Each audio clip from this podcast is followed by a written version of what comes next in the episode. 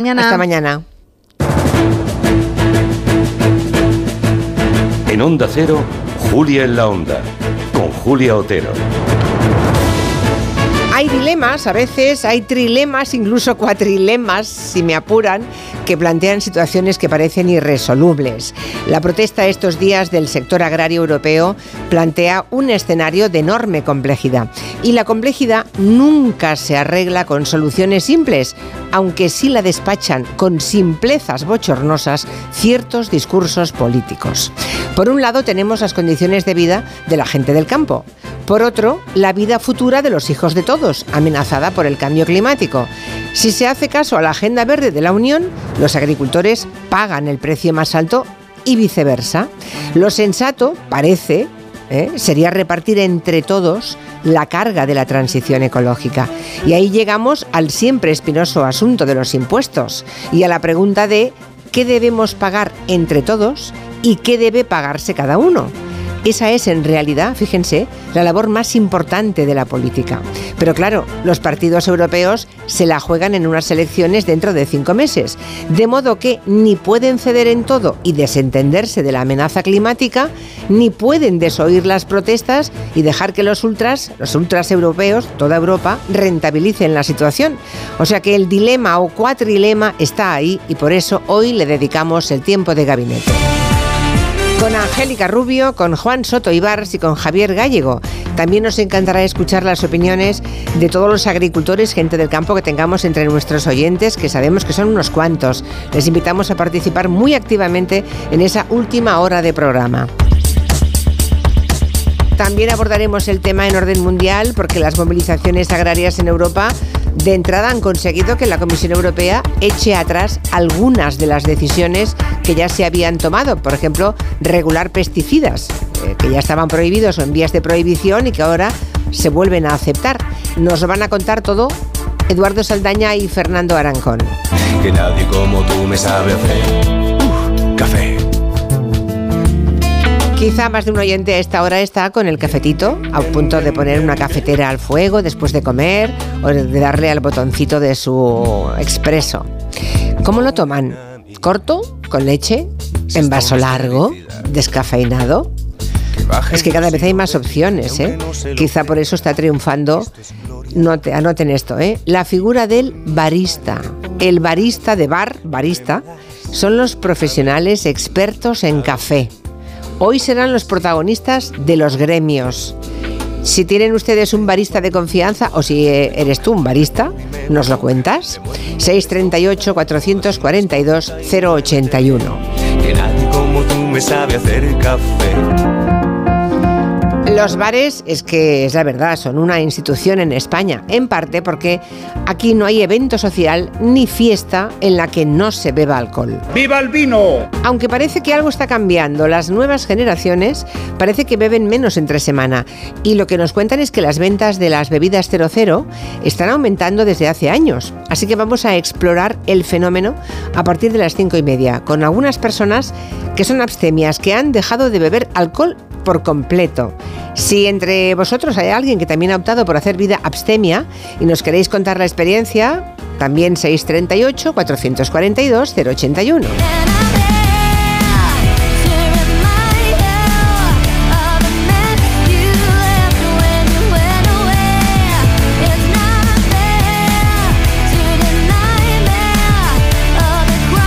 El lunes pasado eliminaron a Kiara, la concursante de OT, que ha desatado un auténtico fenómeno fan. Hay un montón de seguidores entre los que se encuentra Carolina Iglesias. Bueno, hoy ella, Carolina y Borja Terán van a hablarnos en su multipantalla de cómo son a día de hoy los fans televisivos que ya no se pegan fotos en las carpetas, claro, ya no hay carpetas. Ni hay póster de Superpod que colgar en la pared de la habitación. O sea, ¿de quién erais fans vosotros, Marina? A ¿Tú de ver, quién yo, eras fan? yo es que era muy perro flauta, entonces tenía el póster de Amnistía, tenía Oh. una foto de Serrat, unos carteles de películas. Nunca me gustó Leif Garrett. Ya, ya, ya, ya. ¿Y Rusí de Gracia de quién fue fan? Yo te diré que, mira, Bob Marley, que sale ahora por la, por la tele, eh, lo tenía ahí en póster grande y luego estaba ella, Samantha. ¿Zox? ¿Qué dices? No, que va, es broma. ¿Ah? No sé si será broma, no sé si será broma. Yo tampoco. Anaíma León, buenas tardes. Muy buenas, estás rodeada de gente rara, porque yo si era fan de alguien era de Pedro Guerra. En mi cuarto había Pedro Guerra y un póster con unas tortugas marinas. Ah, bueno. Oh, O sea ¿Qué que, equipo tienes? qué bueno. o sea que lo erótico eran las tortugas marinas. Hola, ¡Uy, qué maldad! ¡Ay, la maldad! Oy, oy, Toma oy, oy. También saludo, hombre, no, también saludo al hombre de los palabros, que es Antonio Martínez Ron, buenas, Hola, ¿cómo estáis? que nos trae una que acaba de salir del horno, anendofasia. Mm, qué ilusión me hace cuando capturo ese momento de, de creación de una palabra científica, que ya sabéis que es la esencia del diccionario del asombro. Sí, por eso, anendofasia. ¿Y eso qué cosa, eh? Eh, bueno, si te Ya lo te lo explico ya, claro. Ah, venga, Hombre, pues me quedo, un me poquito de paciencia, por favor. Venga, que hay que empezar el programa.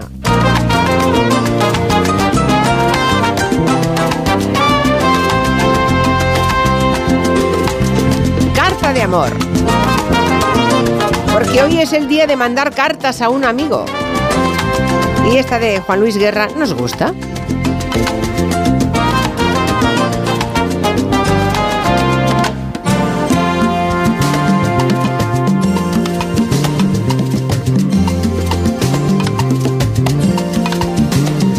Querida mujer, dos puntos, no me hagas sufrir, coma. Hoy me decido Es un agujero que me atraviesa el querer. Y sin tus besos en mi chaleco, nada me cubre la piel, punto y seguido. Como ves, solo pienso en ti yo. No me interesa la perestroika, ni el baloncesto, ni la River. Tu sufrimiento a plazo fijo llevo en el pecho, mujer. Quiéreme otra vez, llénate de mí. La perestroika, qué referencia, ¿eh? Es Sí. brutal. Una persona que ponga Perestroika y Larry Bird en la misma canción merece todo mi amor. Es el amo.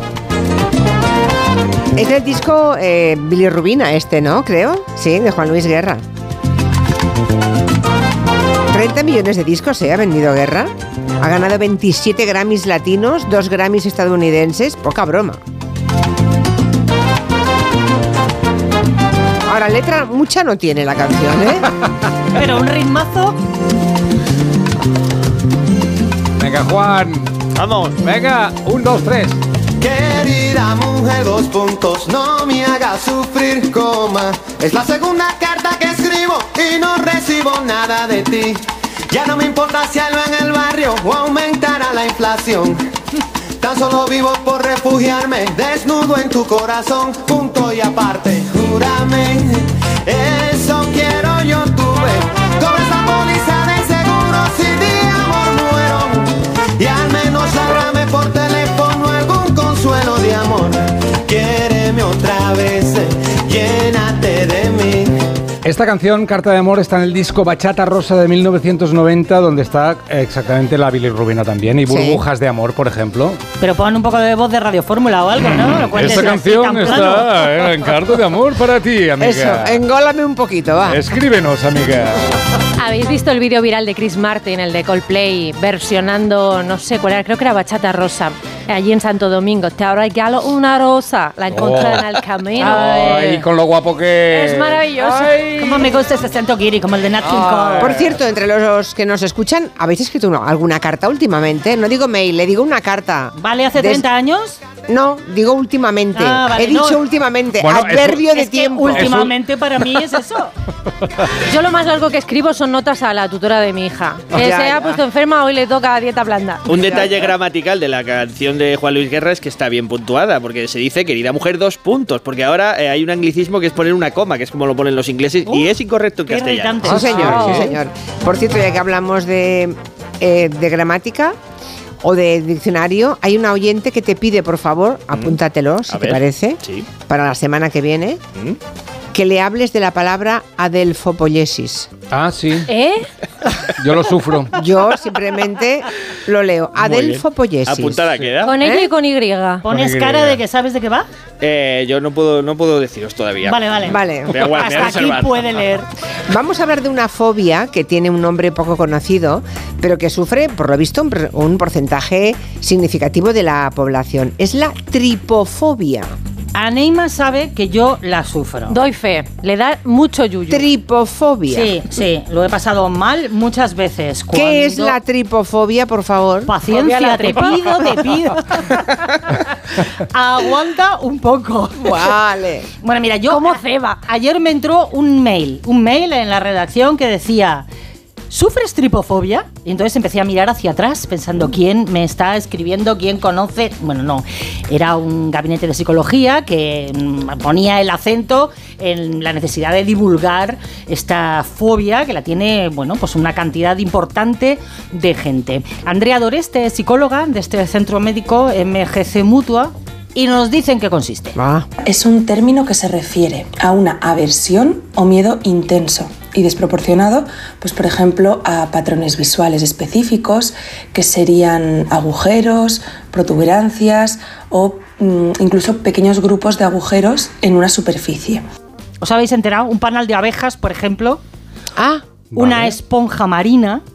Ajá. ¿Habéis hecho crepes o tortitas eh, que cuando se están haciendo por un lado empiezan a dibujarse, a hacerse unas burbujitas Sí. de La forma? señal de que hay que darle la vuelta, sí, sí. Bueno, Sí. pues eso ¡ah! La piel de algunas serpientes, gotitas de agua sobre la piel, el centro de un girasol. tripofobia, eso. ¿Eso te pasa a ti, Marina? Me pasa a muchísima gente. ¿Qué va? Yo en no la conozco a gente tan rara. Bueno, vete ¿Sí? por la redacción de Madrid.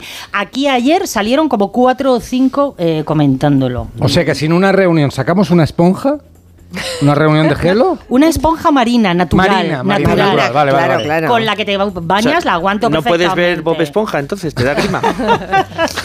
Bob Esponja mm, Es simpático. eh, eh, está hecha con un trazo gordo y entonces lo, lo puedo soportar. Pero vamos, que el que sufre tripofobia, la mía no es intensa, puede llegar a sentir respiración agitada, muchísima ansiedad, taquicardia, náuseas, temblores, incluso hay gente que llega a desmayarse. Hay gente incluso que no puede tener cerca algunos objetos cotidianos porque sufre muchísimo. Algunas personas pues, pueden encontrar que esta fobia interfiere significativamente con su vida diaria y, realmente no pueden, por ejemplo, tener un móvil que eh, tiene estos patrones o no pueden tener un bolso donde pues, el tejido tiene estos pequeños agujeros. Oh. Una curiosidad sobre el origen de la palabra, porque me, me chivaba Marina antes de entrar, que iba a hablar de ella. El origen es muy reciente, se acuñó en 2005. Unos psicólogos eh, lo documentaron por primera vez y todavía no está reconocido como eh, fobia oficial, ¿no? De las que Eso entran es. en el catálogo, pero eh, es una palabra eh, casi Nueva. recién creada. sí, vale, sí. vale, recién creada. ¿Y de dónde viene? Porque Tripos, la etimología. tripos es eh, agujero en griego, no es tripa, eh, Vale. que Bueno. no conocemos, y, y fobia. Bueno, pues, unos callos tiene ahí unos agujeros. Exacto. Si tú me invitas a comer unos callos, yo me desmayo. O sea, directa. Mira qué rima ha hecho. Pero el pulpo lo puede comer. Madre mía, dice aquí un oyente que tropa hay en esa redacción de Gelo. De verdad. No lo Eh, negamos. Bueno, Inés, en cambio, otra oyente dice que ella sufre de tropofobia Tripo, tripo. y que no es nada.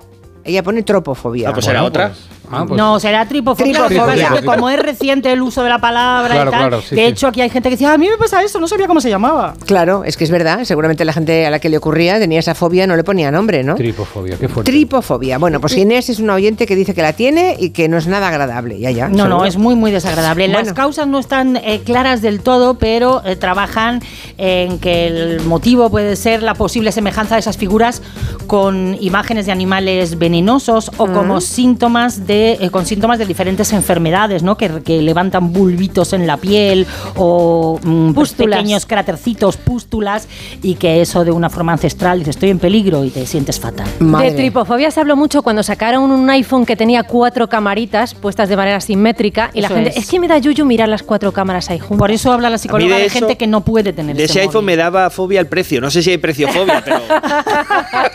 Tanta Pues cámara. yo lo estoy mirando ahora mismo. tengo- llevo tres cámaras yo en el móvil. Y, y un- y la luz, cuatro, cuatro agujeritos. no, es la de... Ah, sí, la de cuatro. Y vale. estás de cuatro. impertérrita. Co- Estás pues bien, claro. todo perfecto. Todo normal, Bueno, alguien claro. equilibrado tenía que haber. Bueno, bueno, yo busco tripófobos. ¿Tenemos algún tripófobo, en, además de Inés, que ya he escrito en Twitter entre los oyentes, que nos cuente? Es curioso, ¿eh? Pero descubrir las fobias de los demás eh, a veces te deja perplejo. Sí, sí, no esperaba Porque- esto de ti, Marina, la verdad. No, no es que no, no imaginaba que la sola visualización de un terreno, digamos, agujereado Ah. pudiera provocarle algo malo a alguien. Yo he hecho unos agujeros aquí en un papel Sí. simétricos. Estoy haciendo una foto y le envío a Marina. Vale. Me está entrando un mensaje, no lo voy a abrir. Yo tengo una silla de agujeritos y cuando viene Marina la escondo en mi casa. Anda. Es verdad. Bueno, es Claro, no, sí, sí, sí. Bueno, pues venga, a ver si encontramos más gente tripofóbica, además de Marina. Cuéntanos, eh, Antonio Martínez Ron, ¿de qué nos quieres hablar hoy? Creo Bueno. que traes también una palabra muy chula recién sacada del horno, ¿no? Sí, otra de esos eh, fenómenos cognitivos psicológicos muy interesantes y que se consideraba universal, el de la voz interior. ¿Alguna vez habéis pensado en ello? Se ha hablado en algunas ocasiones. Todos cuando pensamos eh, para nosotros mismos, eh, no es que escuchemos, sino que reproducimos una especie de vocecilla interna que es con la que elaboramos un poco, construimos nuestro pensamiento. Esto es muy claro cuando uno lee. Seguramente muchos de vosotros cuando leéis, pues estáis un poco como escuchando una vocecilla en vuestro interior, que es la que está eh, pues reproduciendo eh, esas palabras que estáis leyendo. Bien, esto se ha considerado universal, pero resulta que, que no lo es y que hay personas desde hace tiempo que aseguran no sentirlo. Es muy difícil de medir y por eso un grupo de investigadores encabezados por Gary Lupian de la Universidad de Wisconsin-Madison ha hecho una serie de pruebas con estas personas que dicen no tener voz interior y han acuñado una nueva palabra y han llamado a esto así, escuchadle. The name is uh, an. So endophagia is a term that's been used. Lo for- llaman anendofasia, eh, que quiere decir ausencia de endofasia. La endofasia era como se conocía técnicamente a la voz interior que ha sido descrita por la psicología desde hace muchos años, aunque siempre fue algo muy escurridizo porque es muy difícil de medir. ¿Qué han hecho ellos? Pues hacer una serie de pruebas. Fijaos, por ejemplo, eh, pedían a los eh, participantes que distinguieran entre dos palabras, entre dos imágenes, de cosas que rimaban. De tal manera que cuando uno ve esas dos imágenes, por ejemplo un zorro y un gorro, tiene que reproducirlo internamente esas palabras para encontrar la diferencia en, en- Ala. en- en ese Oh. sonido, ¿no? Decirse O para sí mismo, forro, gorro. eso es, o decirlo en voz alta, una de dos. ¿Y cómo lo hacen, cómo lo hacen ellos? Lo que ven en el, en el estudio es que lo consiguen muchos de ellos porque pueden pensar en el concepto, pero tardan un poco más. Les cuesta un poco más de tiempo llegar a la solución que a los que sí tienen voz interna. Otra manera es eh, pedir que recuerden una serie de palabras o de números. Por ejemplo, si yo os digo, recuerda 10, 4, eh, 2, 32. Si tienes voz interior, te resulta más fácil porque tienes una especie de eh, bucle acústico ahí todavía resonando que te permite volver a producirlo y es más fácil tener en la memoria de trabajo lo que acabas de escuchar.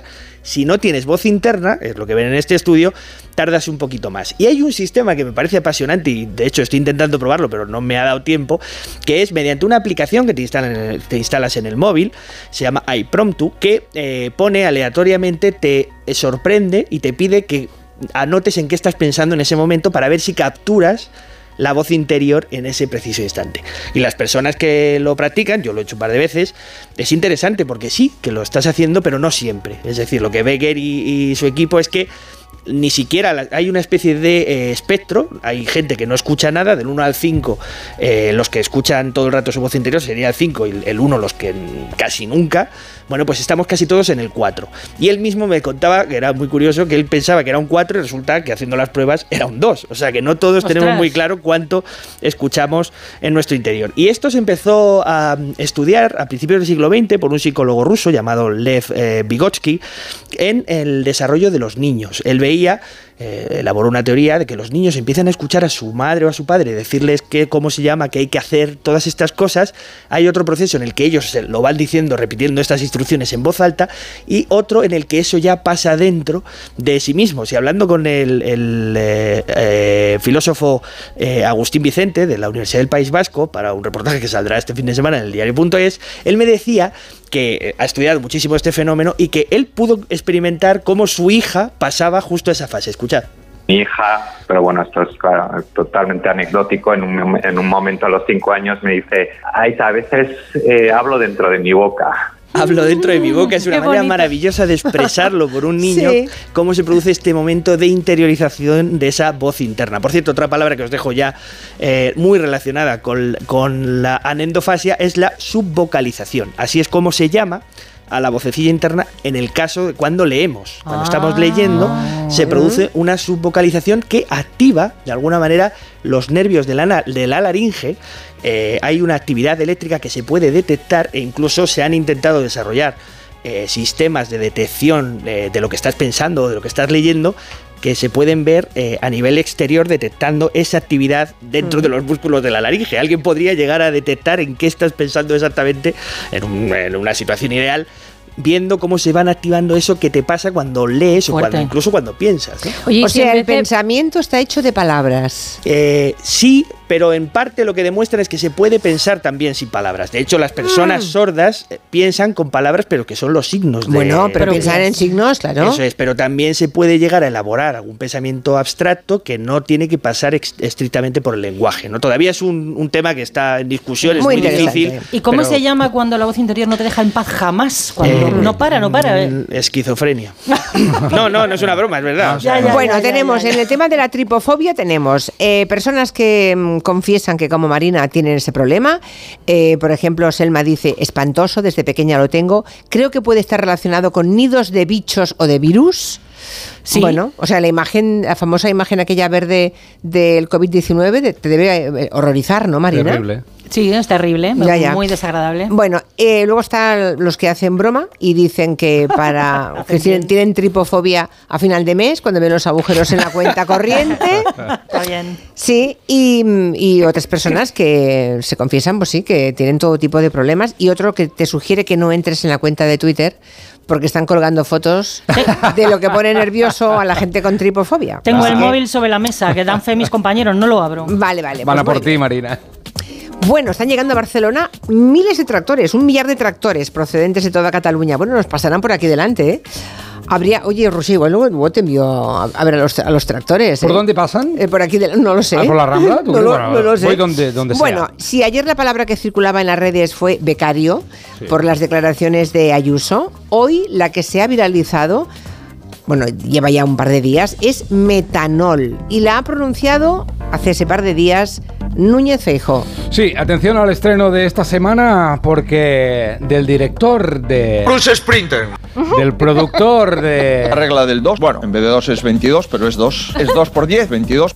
Y del guionista de... Señor Sánchez hoy cuenta con menos apoyos de los que contaba hace un mes. Tiene menos apoyos que hace cuatro semanas y en consecuencia menos respaldo parlamentario de la que tenía hace un mes. Llega a nuestras mejores pantallas Metanol, la historia de una vaca. La culpabilización y la estigmatización de la ganadería haciéndole responsables de las emisiones de metanol a la atmósfera. No era metanol, era otra cosa, pero metanol es un drama. ¿Qué es el metanol? Eh, metanol es... eh, Un estilo musical. Un estilo musical. Es un alcohol. Es una película, es un drama rural donde una vaca expulsa alcohol por el culo y todas las otras vacas la marginan porque no expulsa los gases habituales. Eh, es una frase que pronunció Núñez Feijóo haciendo campaña en Galicia para apoyar a su candidato a la Junta, Alfonso Rueda, pero claro, ¿qué pasaba el día después? No, ¿qué pasaba hoy? Eh, ¿Y qué rima con metanol? Sesión de control. Ah, mira, claro. ¿Eh? ¿Y qué ha hecho Pedro Sánchez? Utilizar el metanol para definir con sus propiedades a sus oponentes. Las tres propiedades del metanol son las siguientes, señor Feijó. Primero, incoloro, como su proyecto político para España. Segundo, inflamable, como su afán por la hipérbole y el insulto. Y tercero, tóxico, como su catastrofismo económico y su afán para envenenar la convivencia de Aplauso sonoro y cerrado de las filas socialistas. Si miramos a la reacción, miramos atentamente y a cámara lenta, las imágenes de Feijó, eh, se ve claramente que le dice a Cuca Gamarra, no soy experto en química porque no quiero. Ya.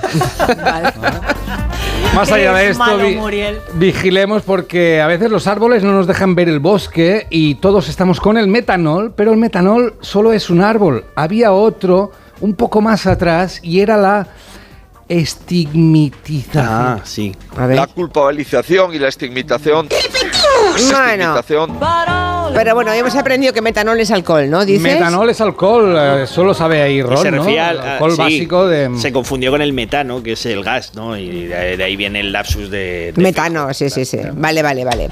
Bueno, eh, enseguida les contamos más cosas. Por ejemplo, que acaban de capturar al mono que se escapó en Gibraltar, ¿eh? Andaba por la línea, de tejado en ¿Qué tejado. historia es esta? Pobrecito, lo han pillado. Pues como el metanol. Era el mono del metanol. En Onda Cero, Julia en la Onda. con Julia Otero.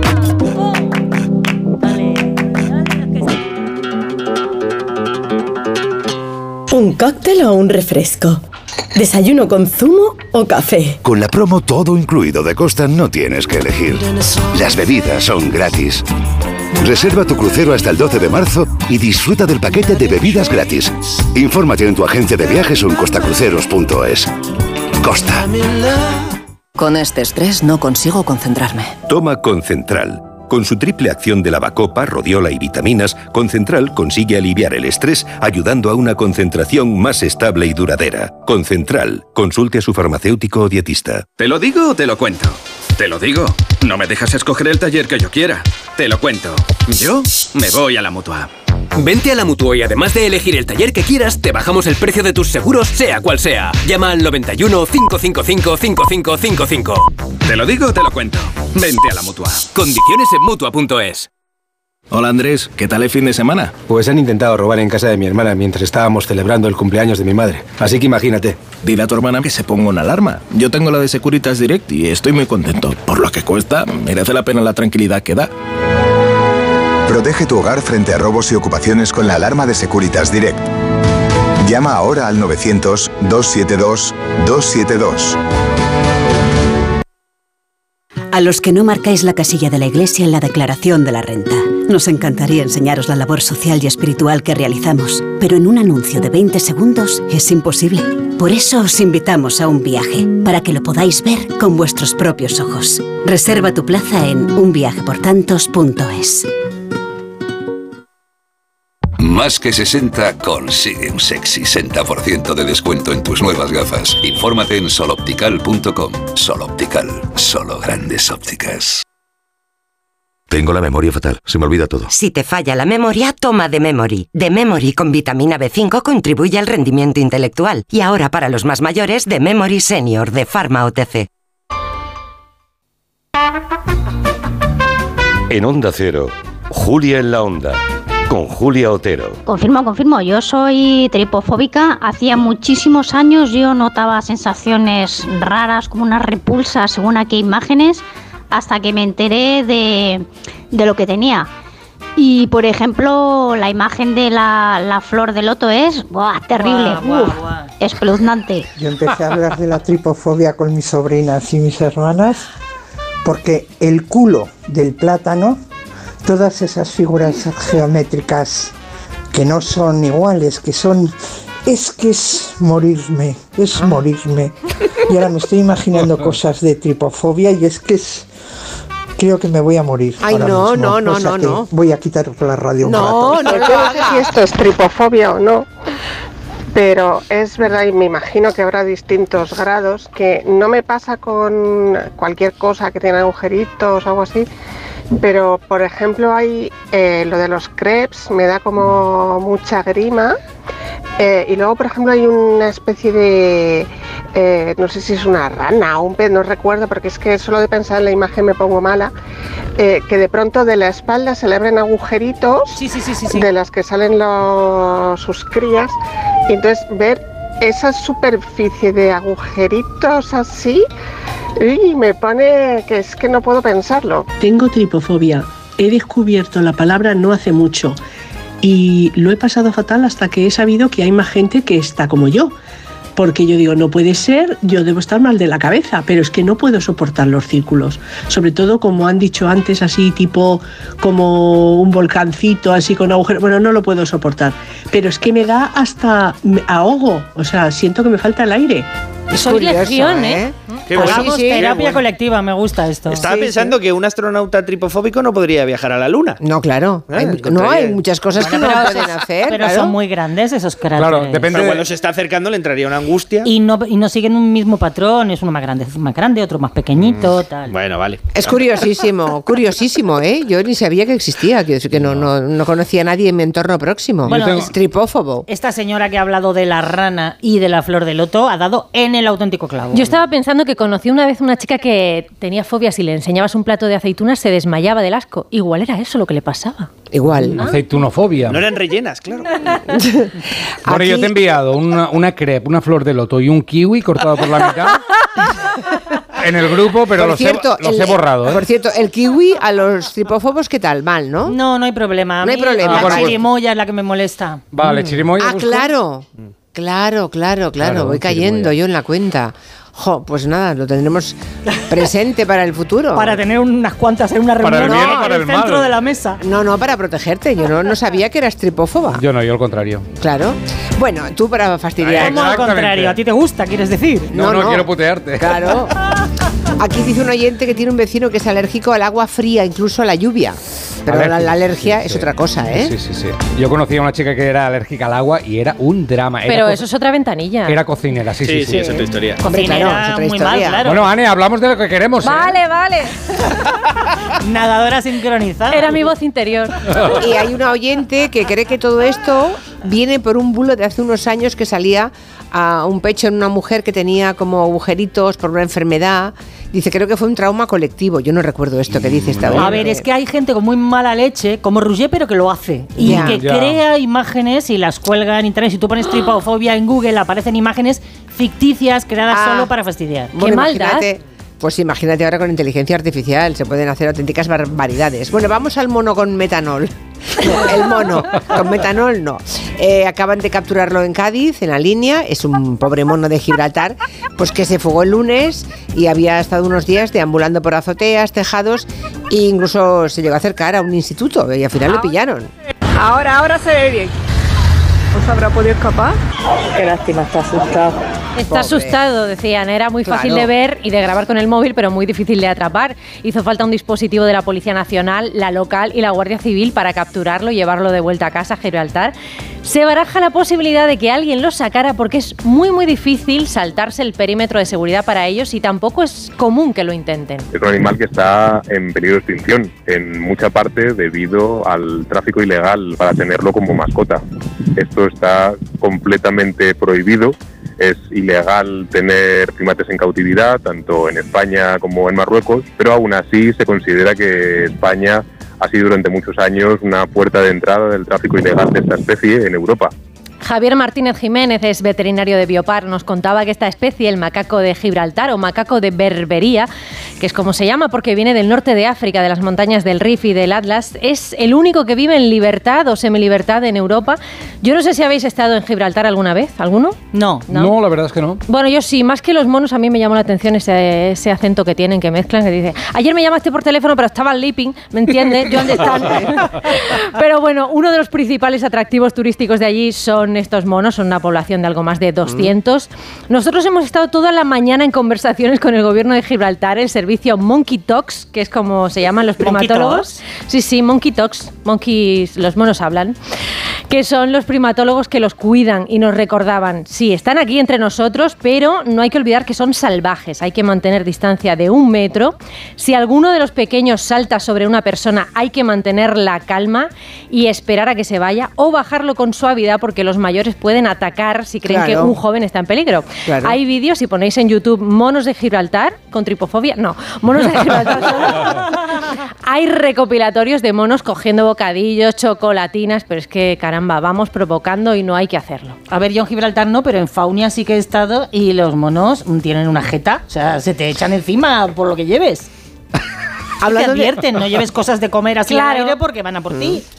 Ayer, por cierto, eh, hablando de. No sé por qué has dicho esa palabra de cómo hablan los gibraltareños. Y ayer, eh, por alguna razón, alguien me dijo cómo dicen ventanilla de coche. Le llaman windolilla. ¡Ay, qué bonito! Se llama Llanito, creo, esa eh, Sí, me parece precioso windolilla. Sí, sí, sí, Me lo quedo.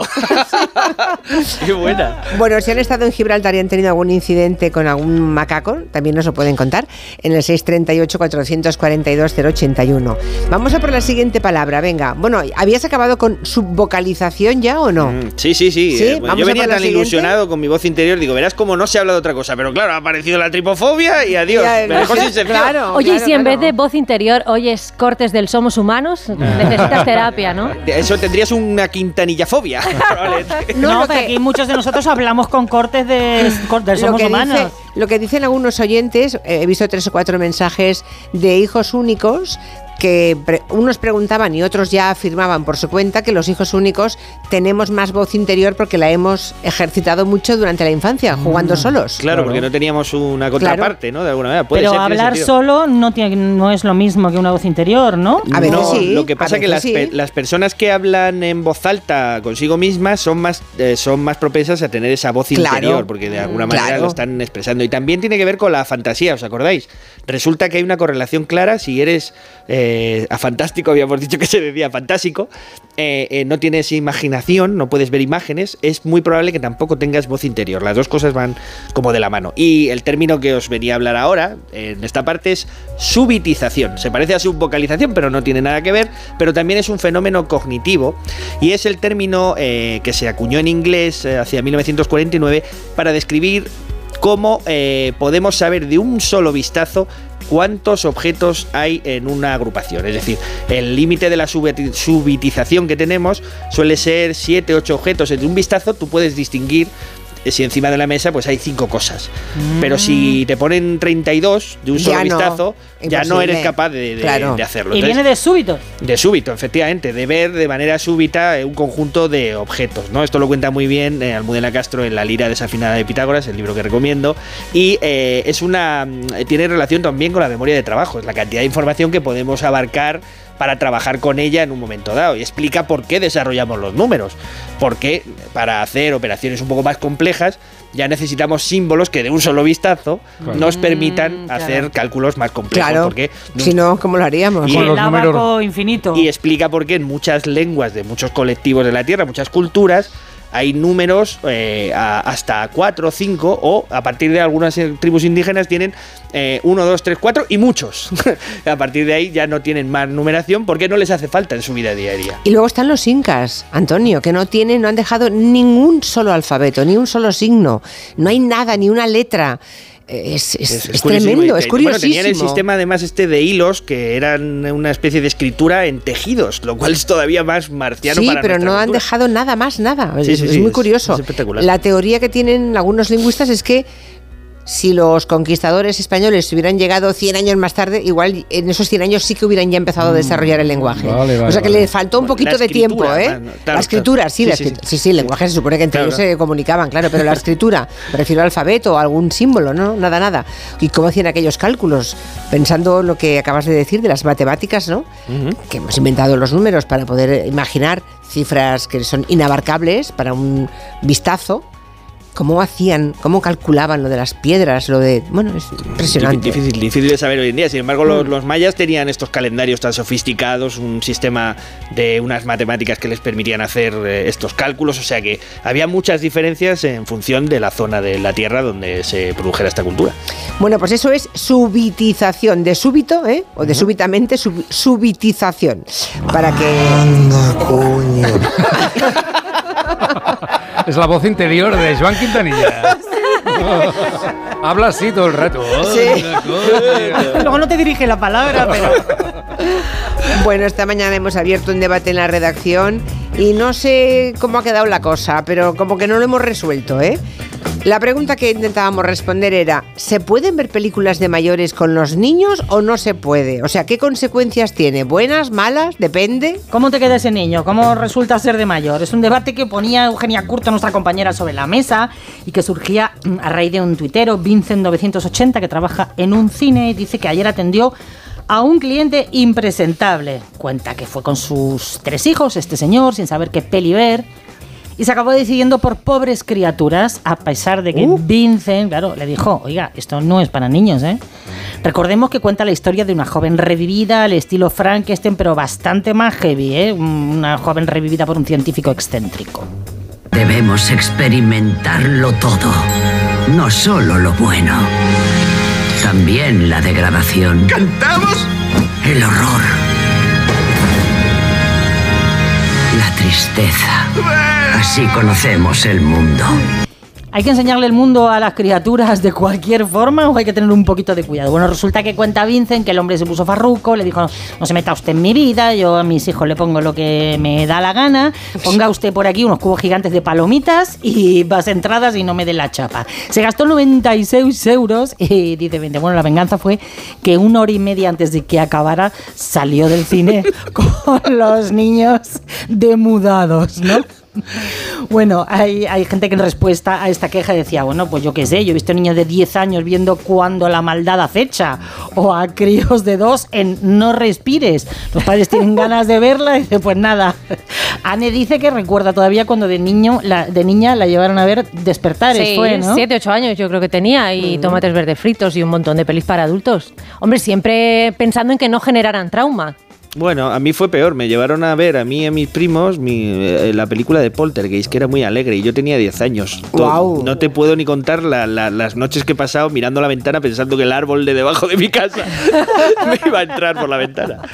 Yo de terror no iba a ver, pero sí que, mm, yo qué sé, de repente había en la filmoteca un ciclo de neorrealismo italiano. Después con la No. niña, o sea, la niña está aquí, tiene 8 años, ¿qué más da? Uf, eso sí que es cruel. Ingmar Bergman, lo- Hiroshima Mon Amour, recuerdo con nitidez haber ido allí, eh, o Der su sala en vez del libro de la selva, en fin. Bueno, pues yo le puse a mi hija el sexto sentido a los ocho años. Muy bien. Y fue, y fue muy bien. Bueno, para ti bien. ¿Ella qué tal está? Muy bien. ¿Sí? Que ¿Seguro? llame, Sí. por favor, teléfono de aludido. Pero le habíais, le habíais hecho spoiler antes, ¿no? No, eh, iba, iba, a medida que avanzaba la película, le iba preparando. Y de, entonces le preparé sobre la buena, ¿no? Las, los buenos. Y, o sea, no tengas miedo de esto, porque fíjate, pobrecita, va a pedir ayuda y ahora va a pasar por aquí por la cama y va a salir una mano de debajo de la cama. Ay.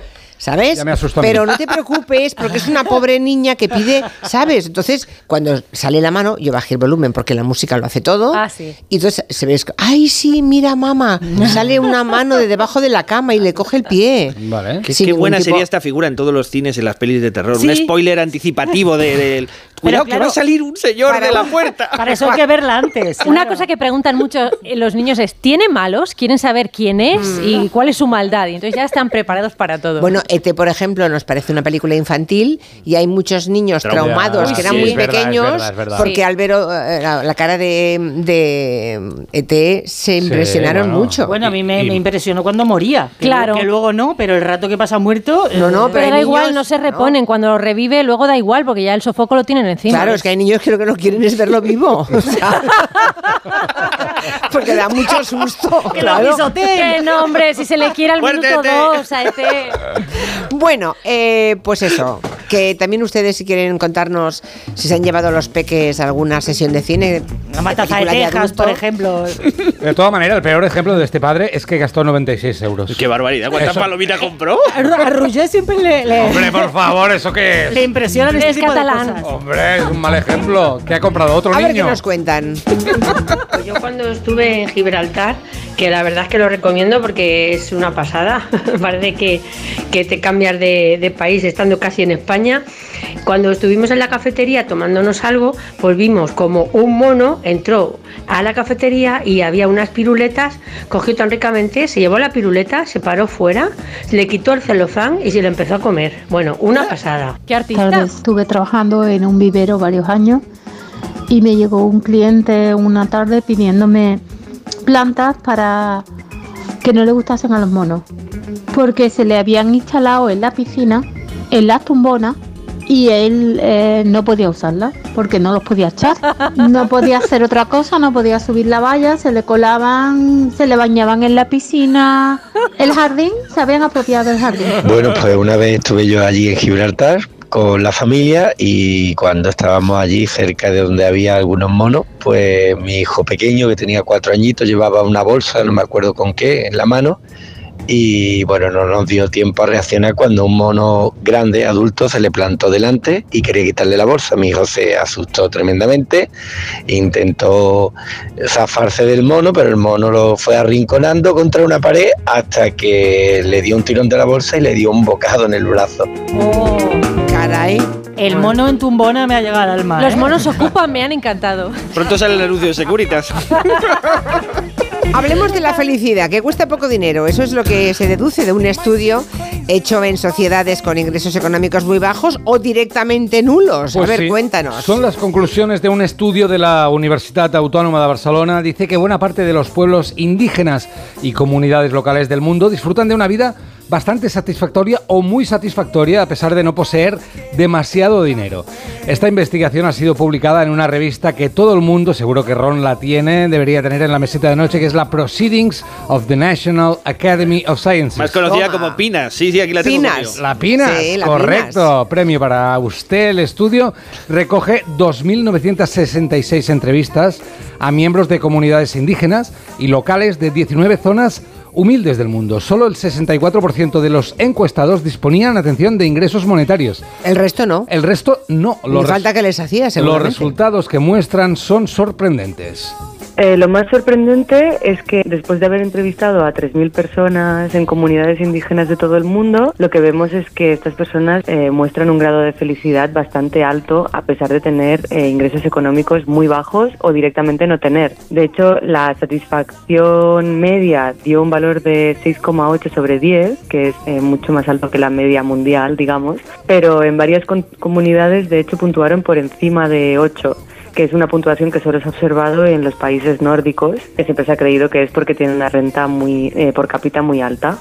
¿Qué te parece? eh? Nos contaba Sara Miñarro todo esto. Ella es investigadora del ITCA, del Instituto de Ciencia y Tecnología de la UAB, y nos contaba también que normalmente las encuestas, estas estadísticas, se hacen con países occidentales y no con comunidades pequeñas. Por eso nunca salen en las estadísticas de pueblos felices y siempre sale pues Dinamarca o Noruega o Finlandia. ¿Por qué no van a esos lugares? Porque directamente Claro. no van a esos lugares. ¿Qué más dice el estudio? Dice muchas cosas más, pero Sara lo que nos quería, quería contar es que en estudios anteriores a este habían preguntado, se habían preguntado el por qué, cuáles eran los motivos de la felicidad de estos grupos. Que no tienen nada, más que lo imprescindible para vivir y subsistir. Exacto. ¿Y? Y la solución o algunos apuntes de posibilidad son estos. Y en aquel caso lo que vimos es que las relaciones sociales y familiares y las experiencias, sobre todo en contacto con la naturaleza, eran los temas más recurrentes, ¿no? Y luego aparte hay, hay bastantes estudios que han mirado esto y en otros estudios también se ha visto eh, la espiritualidad como otro factor importante.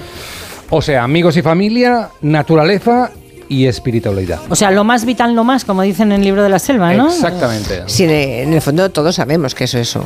En el fondo todos lo sabemos. Pero todos con las gafas de Apple. Pero yo- claro, Todos no, unos cuantos. claro, todos con... Ahí está, ahí está la cosa. Sinestesia, la última Mm. palabra que nos cuenta hoy Antonio Martínez Ron de su diccionario del asombro. Vamos ahí para completar este catálogo de asuntos cognitivos. No podía faltar. La sinestesia en la RAE se define como imagen o sensación subjetiva propia de un sentido determinada por otra sensación que afecta en un sentido diferente. Te digo una fácil. cosa, en- Aquí llamaría como gente- recurso, como recurso literario existe, ¿eh? es un recurso Claro, literario. se ¿eh? traspasó a la literatura. la- por ejemplo, verde chillón. Pues el, ve- el verde no chilla, pero Exacto. tú de- de- le asocias las do- los dos sentidos. De ahí Sí. viene su origen. La palabra no se acuñó hasta 1893. Antes, previamente, se había eh, empezado a describir dobles sensaciones. Se hablaba, por ejemplo, de la audición coloreada. Y en el 93, Theodor Flournoy, que fue un eh, investigador eh, suizo, un médico suizo, eh, empezó a hablar por primera vez de lo que él llamó sinopsias. Y como ya sabéis, siempre a veces el investigador quiere una palabra y resulta que se adopta una que no era la que él decía, porque él llamó sinestesias visuales, sinestesias olfativas o auditivas a cada una de las eh, eh, de estos fenómenos eh, específicos, ¿no? Y al final esta fue la palabra que quedó, que se trasladó también a la literatura Sí. y que define un fenómeno neurológico muy interesante y muchos de nuestros oyentes seguro que lo experimentan, que por ejemplo escuchan un número y lo asocian con un color o una Total, letra. total. Mi hija, por ejemplo, cuando le duele algo ve el color rojo en su eh, es, dice papá veo rojo y es como wow ¿por, qué, ¿por qué asocias estas cosas? Una posible explicación, aunque todo esto también está bajo discusión, la aporta Ramachandran, Ram- eh, VS Ramachandran, que es un neurocientífico californiano de origen indio, que lo que dice es que lo que pasa es que regiones del cerebro donde se donde digamos se activan las neuronas que responden al color y a los números están adyacentes y que de alguna manera esa señal cerebral, esa constelación de sinapsis se solapa en determinados momentos y esto produce en algunos tipos de personas que se asocien sensaciones o sentidos que están Ujú. interconectados en el propio cerebro, digamos. Las migrañas son azules, ¿no, eh, Anne? Ay, a mí no me pasa A ti no, con- vale, vale. no, Es que yo creía, creía que lo había hablado contigo alguna vez, como No. las migrañosas del equipo somos Anne y yo, pues, Sí. pues Mm, preguntaba. vale. Yo sí, para mí la migraña es de color azul. Y hay gente que, uno- yo por ejemplo, los días de la semana desde hace muchos años siempre es eh, lo, relaciono, lo relaciono con cubiertos. El lunes es un cuchillo, el martes es un tenedor.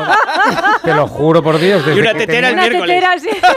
El miércoles es también un tenedor, el jueves es una cuchara y el viernes es un cuchillo más afilado. ¿Y el sábado qué es? El Mira- sábado es fiesta, coño. No trabajo. de Los oyentes deben estar imaginando el, el casting que hace Julio para, para el equipo. Sí, sí. Desde lo mejor que no lo contemos. Por aquí dice Ana María Nieto que está precisamente ahora paseando por Gibraltar y que le cayó Oh, tan wow. bien al monito que quiso merendar en mis brazos. Al final se aburrió y se fue y solo quedaron las risas. Pero sí, sí, el mono se pone encima suyo a merendar, a comerse una manzana. No hay que darles esto. comida. Fijaos si los monos te la ¿eh? quitan. Fijaos si los monos roban cosas que han robado el protagonismo a la tripofobia y se han quedado con el programa al final.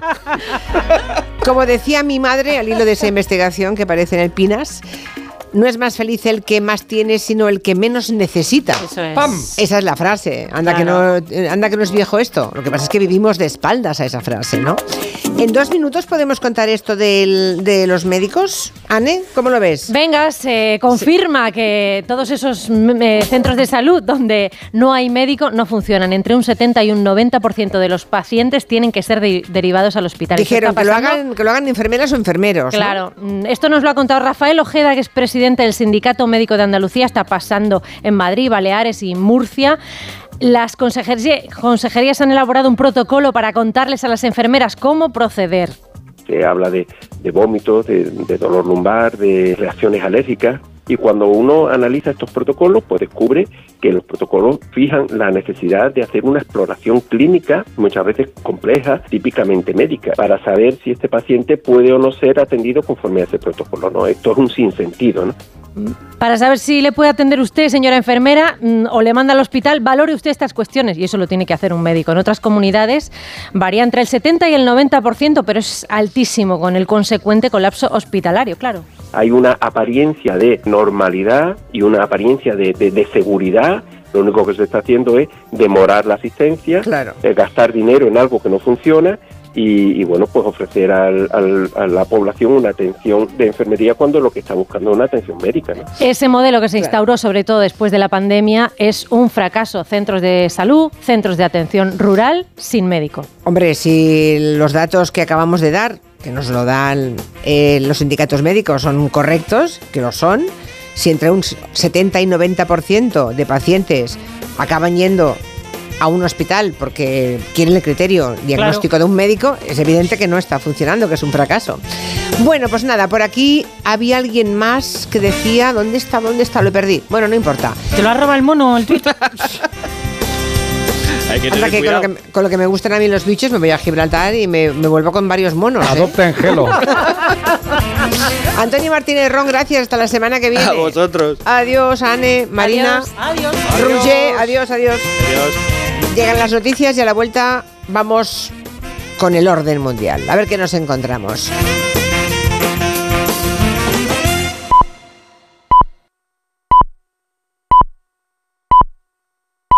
Son las 4 de la tarde, las 3, 4 en Canarias. Ayudo a hacer los deberes a los niños y descanso. Eh, Vale, ayudo a hacer los deberes a los niños, acerco a mi madre a Aquagym y descanso. Vale, ayudo a hacer los deberes a los niños, acerco a mi madre a Aquagym, paseo a Coco y... No se puede estar en todo. Bueno, Onda Cero sí, porque está en web, en app, en Twitter, en Instagram, en TikTok, en Facebook, para que puedas escuchar lo que te has perdido en directo, para que puedas comentar y disfrutar de contenidos exclusivos en la comunidad digital de Onda Cero. Onda Cero, tu radio. Julia en la onda. Hay dos tipos de motoristas. Los moteros, que llegan en 5 minutos, y los mutueros, que hacen lo mismo, pero por menos dinero.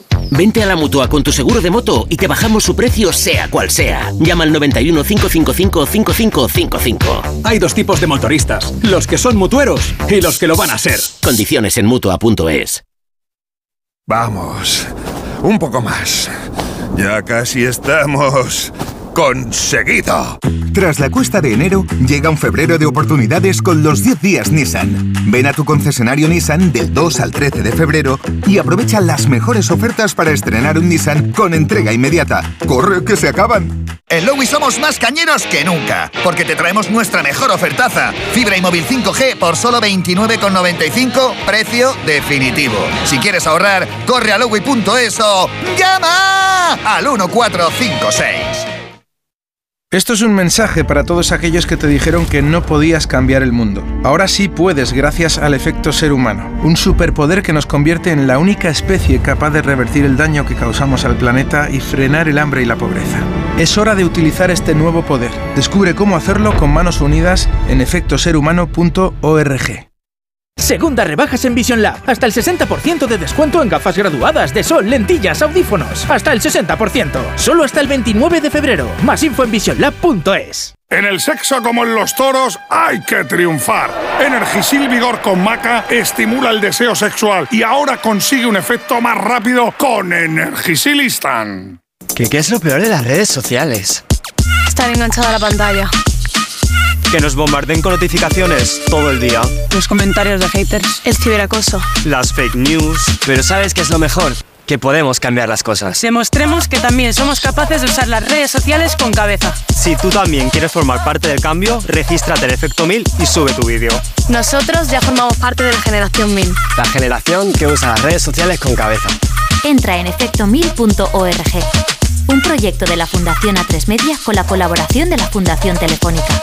Te vamos a dar los dos mejores consejos para estar siempre en forma. Uno y dos, uno y dos, uno y dos. Apúntate al mejor gimnasio del mundo. Caminar por tu ciudad con Callahan Adaptation. El primer zapato que se adapta al pie y a tu forma de caminar. Fabricados en España por expertos artesanos y a la venta en las mejores zapaterías y en callahan.es. Callahan Adaptation. Se adapta al pie. Se adapta a ti. Tenía siete recibos pagaba mm, alrededor de 1.100 euros y ahora voy a pagar alrededor de 350. Pues que me ha cambiado la vida, que reconozco que me han ayudado mucho. Pues ha sido un salvavidas. Agencia negociadora les ha cambiado la vida. No lo dudes. Si tienes casa en propiedad y quieres pagar un 80% menos cada mes por tus préstamos, llama gratis al 900-900-880. 900-900-880. Llama ahora, te cambiará la vida.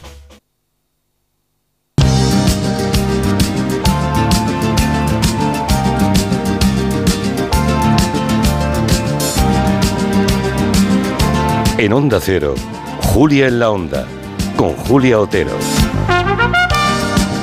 Hoy tenemos en esta segunda hora, en el tiempo de los gremios, a un par de muy buenos baristas. De bar barista. ¿Qué son los baristas? Pues son auténticos expertos en café. No solamente en, en el producto, también en dónde hay que tomarlo, las mezclas, no mezclas, de qué forma.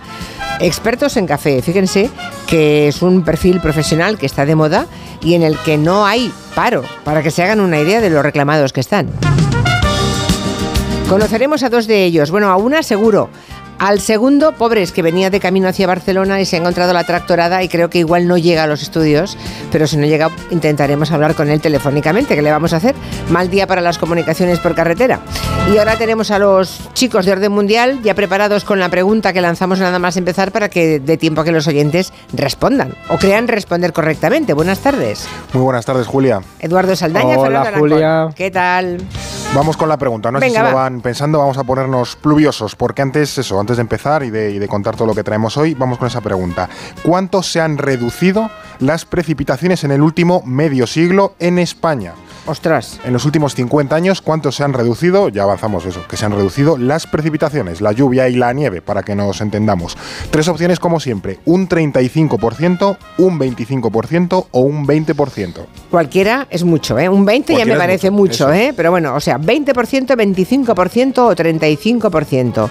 ¿En cuánto se ha reducido la pluviometría en nuestro país en el último medio siglo, en A solo ver qué- 50 a ver qué años. votan, Julia. ¿Cuánto saben de lluvia? Ah, pues nada, lo pueden encontrar en la página de Twitter de este programa. Vayan ustedes votando, no consulten nada, no hagan trampas. Claro. ¿eh? Eh, pongan lo que les parezca buenamente y luego de aquí a un rato vemos cómo está la cosa.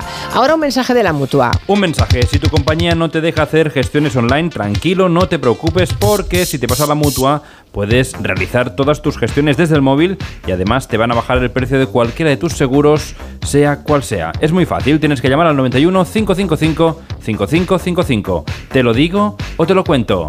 Vete a la mutua. Condiciones en mutua.es. Estamos en el tiempo de orden mundial con Eduardo Saldaña y Fernando Arancón, que siempre aprenden cosas durante la semana que luego comparten aquí en voz alta. Igual algunos oyentes lo saben y otros no, así que aprendemos todos. ¿Qué habéis aprendido esta semana, Eduardo? Pues yo, Julia, eh, no sé si tú estás viendo la serie de. Iba a decir Gabriela. eh, Griselda, la, la que han sacado en Netflix. Sofía Vergara. Sofía Vergara. No, una- no la estoy viendo. Pues yo la estoy viendo y de repente se ponían a hablar de los marielitos, los marielitos en Miami, los marielitos en Nombre de Miami. dulce. Claro, yo decía, ¿esto qué es? Y me puse a buscar y los marielitos era el apodo que recibieron los cubanos que llegaron a Estados Unidos en el éxodo de Mariel en 1980, Ujú. que fue cuando Castro montó un montón a 125.000 cubanos, entre ellos como unos 3.000 criminales, que agarró y dijo, "Mira, me voy a quitar esto de las cárceles. Aprovechando. Y los mandó para, para Miami, Julia. Y dije, ah, viene de esto. Y de hecho, ya leyendo de ello, dicen que uno de los eh, líderes que quedó por ahí de los Marelitos en prisión fue uno de los eh, creadores del manifiesto de los Latin Kings. Ajá. Una historia, yo no sabía. Y crearon una pandilla. Es que a mí el tema de las pandillas en Estados Unidos, yo creo por la influencia de los videojuegos, siempre me ha interesado mucho. Pues nada, esos son los marielitos. ¿Y tú, Fernando, qué has aprendido? Pues mira, Julia, yo esta, esta semana he aprendido, eh, conocemos todos la SEPI, ¿no? La Sociedad Española de Participaciones Industriales, que es básicamente un conglomerado de empresas que tiene el Estado español. Bueno, pues me he metido a ver las empresas más raras que tiene la SEPI. ¿Y qué has Y hay, descubierto? hay ver. auténticas joyas y que además eso, eso es, es público, quiero decir, o, tiene, o al menos tiene una parte pública. Bueno, tenemos Enresa, Empresa Nacional de Residuos Radiactivos. claro, alguien tiene que gestionarlo. Claro, claro. y luego hay otra, Mayasa, Minas de Almadén y Arrayanes S.A. Eh, luego, Cetarsa, que me sonaba cetáceo, Compañía Española de Tabaco en Rama. Sí. Y luego había otra que es casi me trabo, Cofibacasa, que viene de Comercial y Financiera Vasco-Castellana S.A. Lo que hay que hacer por la publi institucional, ¿eh? A buscar ahí en el librito, Fernando. Pero vamos a decir, y esto son participaciones que a lo mejor No del, lo del sabía. 20, el 40 y el 60% que todavía no sé a qué se dedicarán. A lo mejor hay un oyente de Gelo que trabaja por ahí. A lo mejor hay un consumo de tabaco en rama que no lo sabemos. y- está o la sea, gente que los- aquí los con el rollo públicos, pero es que luego hay otra empresa que es Compañía Española de Tabaco en Rama. Mm. Bueno, si alguien se ha sentido aludido porque Eso trabaja es. en una de esas empresas Claro, que es están que en yo, el yo ya SEPI. soy muy, muy millennial Y para estas en cosas. rama Sí. esto es para hacer cigarros. Sí, hay un, oyente, sí, no sé. hay un oyente aquí que dice, se nota que son jóvenes para saber que son los marielitos, los marielitos también, porque claro, en la época supongo claro, de cierta 80. edad se acuerda, Somos ¿no? posteriores a eso. Sí, sí, a ver, Bueno. me queda un poco lejos. Hablemos un poco de lo que está pasando con las movilizaciones masivas del campo europeo. Eh, se producen en España, pero también en, el- en toda Europa. Empezaron en Francia, Alemania, Bélgica. Bueno, eh, parece que ya han conseguido esas movilizaciones que la Comisión Europea derogue una regulación de pesticidas que estaba a punto de aprobar o que iba a entrar en vigor eh, dentro de poco tiempo, ¿no? Está claro que el campo es un lobby poderoso en Europa. Estamos a cinco meses de las elecciones y, por supuesto, que esto tiene mucho peso ¿eh? en las decisiones que se tomen. ¿Creéis que hay miedo en Bruselas por estas movilizaciones? Porque es un lobby poderoso. Sí, además eh, ahora lo comentaremos, pero en cada país influye de distinta manera, pero en general hay preocupación, Julia, porque por un lado esto genera mucha división interna entre los propios países europeos. Ya vimos las declaraciones de ministros franceses con lo del tomate, que tuvo que salir Sánchez ahí a pelearse por, por la gloria del tomate español, ¿no? O también las tensiones que se han generado en Europa del Este, pues por ejemplo de países como Hungría, Polonia con Ucrania, que no es Unión Europea, pero ya hay tensiones, ¿no? Sí. Y luego, por otro lado, tenemos al final los intereses que los intereses de los dirigentes europeos están chocando claramente con los de los agricultores. Esto los vemos sobre todo en el tema de las políticas de regulación medioambiental, porque los objetivos de Bruselas, y este es un tema bastante importante, van en contra de los intereses que tiene en el corto plazo la industria agrícola, los agricultores sobre todo, y claro, ahí se, se ha generado una división que es realmente muy difícil de salvar. ¿Por qué? Porque pensemos que las políticas climáticas, esta Agenda 2030, que están todas las teorías alrededor de, de ella, en realidad son eh, políticas que se aplican con una visión de medio-largo plazo, ¿no? Es decir, no, lo vas, a, no vas a tener un rédito eh, mañana. Inmediato, claro. Pero los agricultores sí que tienen un interés mucho más fijado en el corto, porque esas políticas, en cuanto se aplique, afectan directamente a su bolsillo Sí. y a su día a día. Entonces, ahí ahora mismo nos encontramos con una división muy profunda que desde la Unión Europea, desde las instituciones, no están sabiendo bien cómo gestionar y cómo salvar. Eh, sobre todo porque hay que contar a la gente la verdad. Esto cuesta dinero, ¿no? Entonces, eh, lo paga más, añade más eh, subvención la- eh, de fondos europeos, ponemos más dinero a eso. No parece justo que solamente paguen el precio de la transición ecológica los agricultores. Claro. Pero entonces, una de dos, o estamos dispuestos a pagar más por frutas y verduras, los consumidores, que también somos responsables, o ponemos más dinero entre todos para que tengan más subvención. Claro, esa transición, digamos que nos tiene que salir a todos igual, no, no se puede apoyar solamente sobre los hombros de alguien. Claro. Es un tema muy, muy peliagudo, mucho. Y, y, Julia, también hay que entender una cosa. Aquí lo hemos comentado. El mundo está en una fase de proteccionismo. Y estamos en una fase de proteccionismo industrial. Y eso implica que van a subir los costes de los teléfonos, pero también va a haber que tener un proteccionismo agrario y agrícola porque el mundo está fragmentándose. E-, Eso se entendió hace décadas también para que el oyente lo sepa. Ahora mismo, entre un, un tercio y un 40% del presupuesto europeo va destinado a la política agraria común. Eh, en 30.000 Europa, millones. eh, Muchísimo dinero. No, 60.000 millones me parece. Bueno, creo que es, es el 30%. No, perdón, Sí, sí, es el sí, es- 30%. es un 30, 35%. Es el 30% del total de lo que gasta la Unión Europea eh, está en el, se va, mundo de- en el mundo efectivamente, agrario. Sí, sí. Desde hace décadas en la Unión Europea se concibe que la agricultura europea y la ganadería y la pesca es un sector absolutamente deficitario, pero que se debe subvencionar a fondo perdido por una cuestión de soberanía alimentaria. Total. Es decir, Exacto. que nosotros tenemos que producir nuestra propia comida para no depender de importaciones y de que el día de mañana un tercer estado, como hemos visto con la energía o como hemos visto con las cuestiones industriales en estos últimos años, te diga, no te vendo más comida y tú te mueres de hambre. Es básicamente una cuestión estratégica. ¿Qué ocurre? Que los, o sea, se asumía eso, que el, el sector agrario iba a ser siempre deficitario, no iba a ser competitivo y de hecho está bien que así sea, por así decirlo, en términos de seguridad alimentaria. Eh, en los últimos años, como ya sabemos por la guerra de Ucrania, ha subido muchísimo el precio de la electricidad, el precio de los combustibles. Claro, Entonces, en el sector agrario, que ya se funcionaba con márgenes muy estrechos, ese poco margen se lo han comido las subidas de los, eh, de los productos energéticos, por así decirlo. Y lo que no ha hecho la Unión Europea es ajustar las subvenciones a esa subida de los precios. Entonces ya el agricultor lo que dice es, mira, yo ya funcionaba con muy poquito margen, además de estar muy subvencionado, ya directamente me lo he terminado o han de quitado subvenciones como en Alemania el tema de, del diésel. Eso es, claro. Entonces el agricultor se ve en una situación eh, bastante comprometida. ¿Qué pasa? Que además también estamos, hay una, política en la Unión Europea de bueno de firmar tratados de libre comercio, ¿no? Pues con otros bloques comerciales o con terceros países. ¿Qué ocurre? Que a veces lo que hace la Unión Europea, y eso es una forma de proteccionismo comercial, o sea que los el proteccionismo comercial no es solo poner aranceles, que es muy, muy de Trump, ¿no? Sino también, por ejemplo, si tú negocias un tratado de libre comercio, me lo invento, con la India, eh, exigirle a la India que aplique nuestra normativa a su producción. Entonces todos jugamos con las mismas condiciones.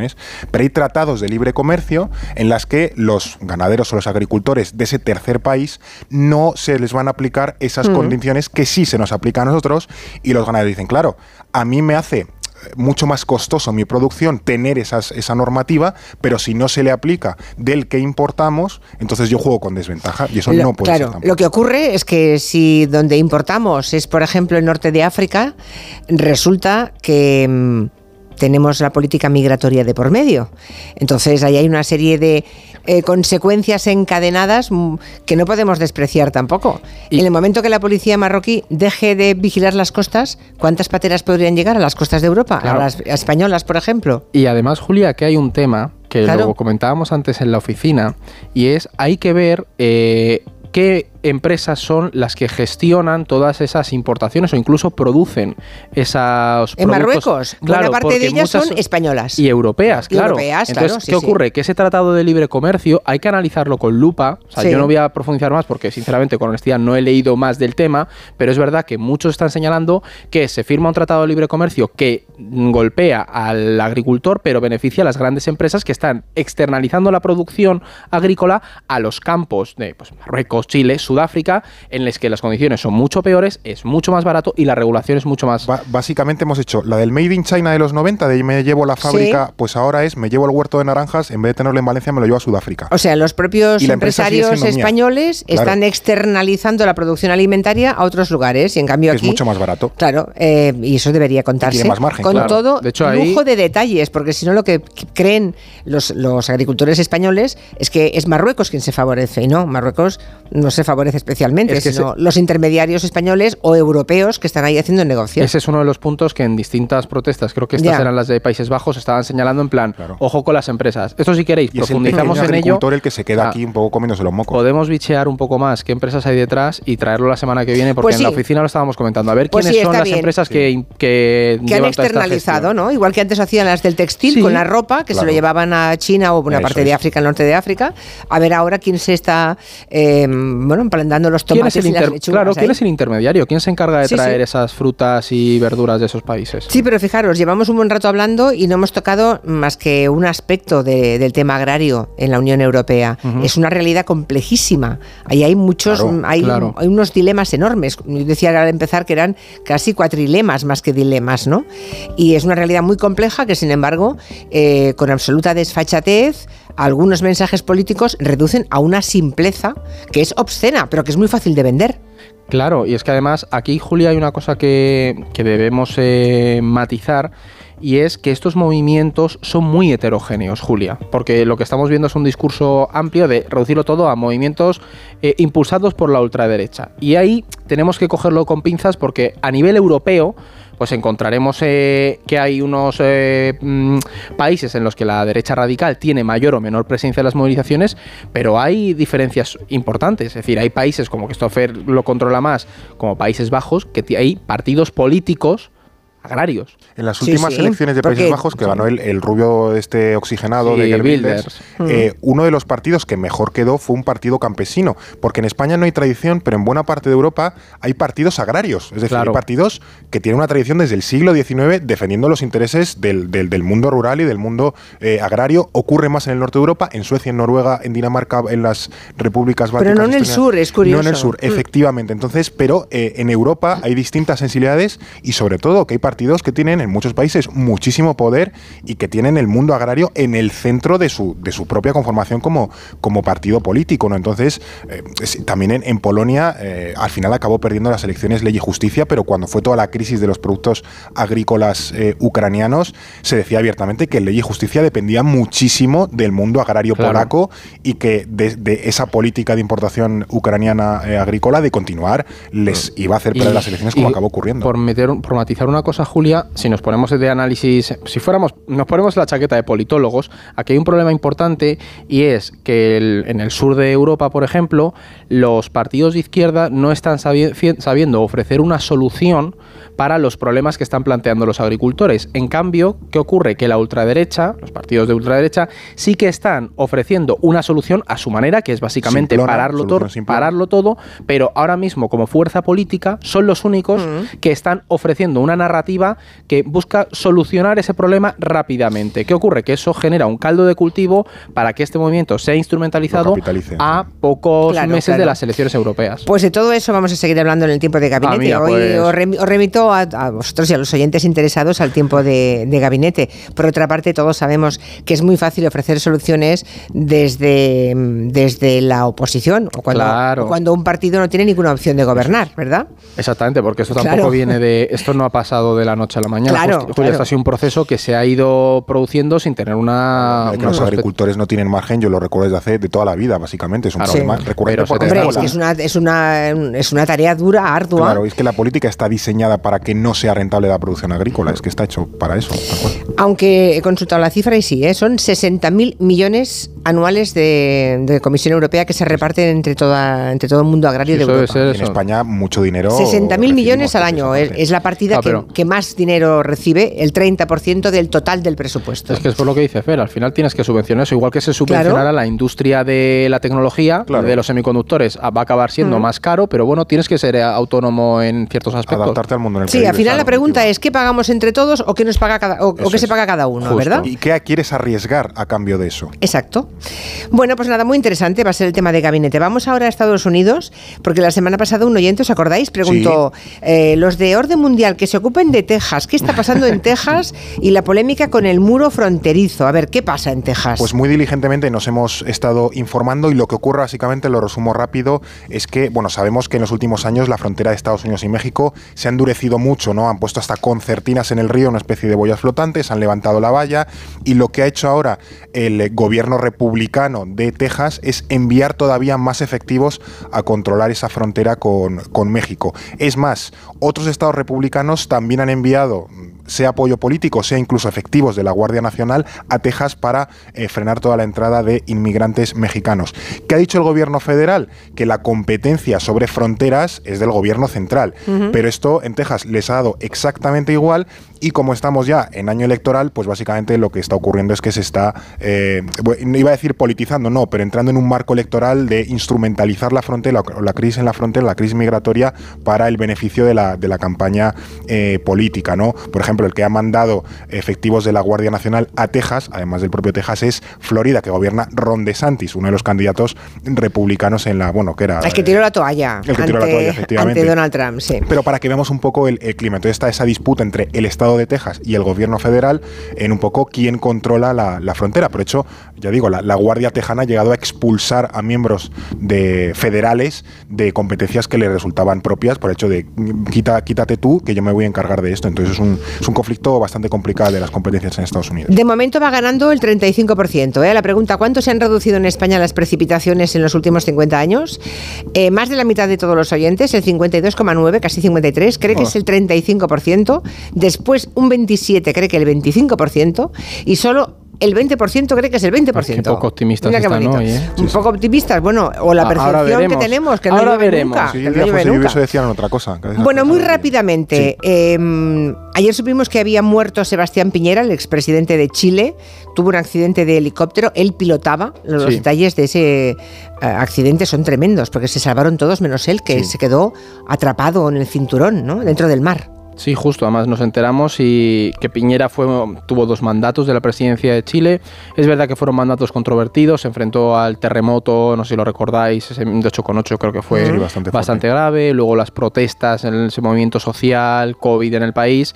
Y es verdad que fue un presidente, os decía, bastante controvertido precisamente porque venía del mundo empresarial, tuvo que hacer frente a distintos eh, escándalos por las conexiones que tenía con la presidencia y sus empresas, también evasión fiscal.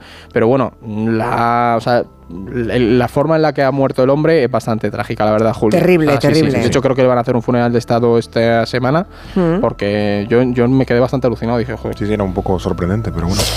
Y lo último, antes de acabar, aunque sea brevemente, y a la semana que viene a ver si le dedicamos más tiempo, hay una crisis política en Senegal Sí. y también ahí nos jugamos temas migratorios en España importantes, sobre todo en Canarias, ¿no? La zona de Canarias, de, de donde llegan las pateras, básicamente es de Senegal, ¿no? Muchísimo, Julia. Y en España deberíamos prestarle más atención, leer a los periodistas que tenemos allí, como Pepe Naranjo, que están en, en el país. Senegal ayer, en estos días, se han aplazado las elecciones. Ayer se vivió un golpe de Estado constitucional, es decir, el Parlamento autorizó el aplazamiento de elecciones que había eh, pedido el presidente y expulsó a los partidos de oposición de, de la Cámara. Y esto es muy delicado, Julia, porque Senegal era como el faro democrático de toda la región del Sahel. Ya vimos eh, el año pasado el golpe de Estado en, en Níger, el anterior igual en Mali, Burkina Faso y demás. ¿Y qué ocurre?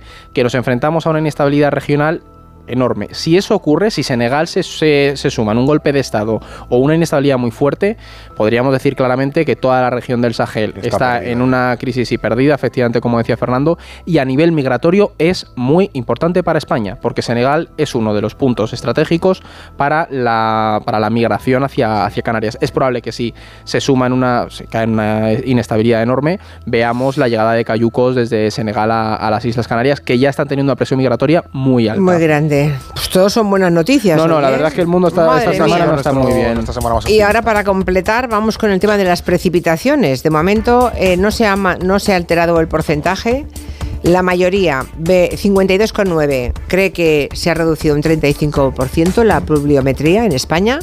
Luego un 25% lo cree el 27% y un 20% el 20%. Pues nada. Pues ver. eh, la respuesta correcta es el 25%. Vaya. cuarta, hemos perdido la Ni cuarta para ti ni para mí, ¿eh? Es. Sí.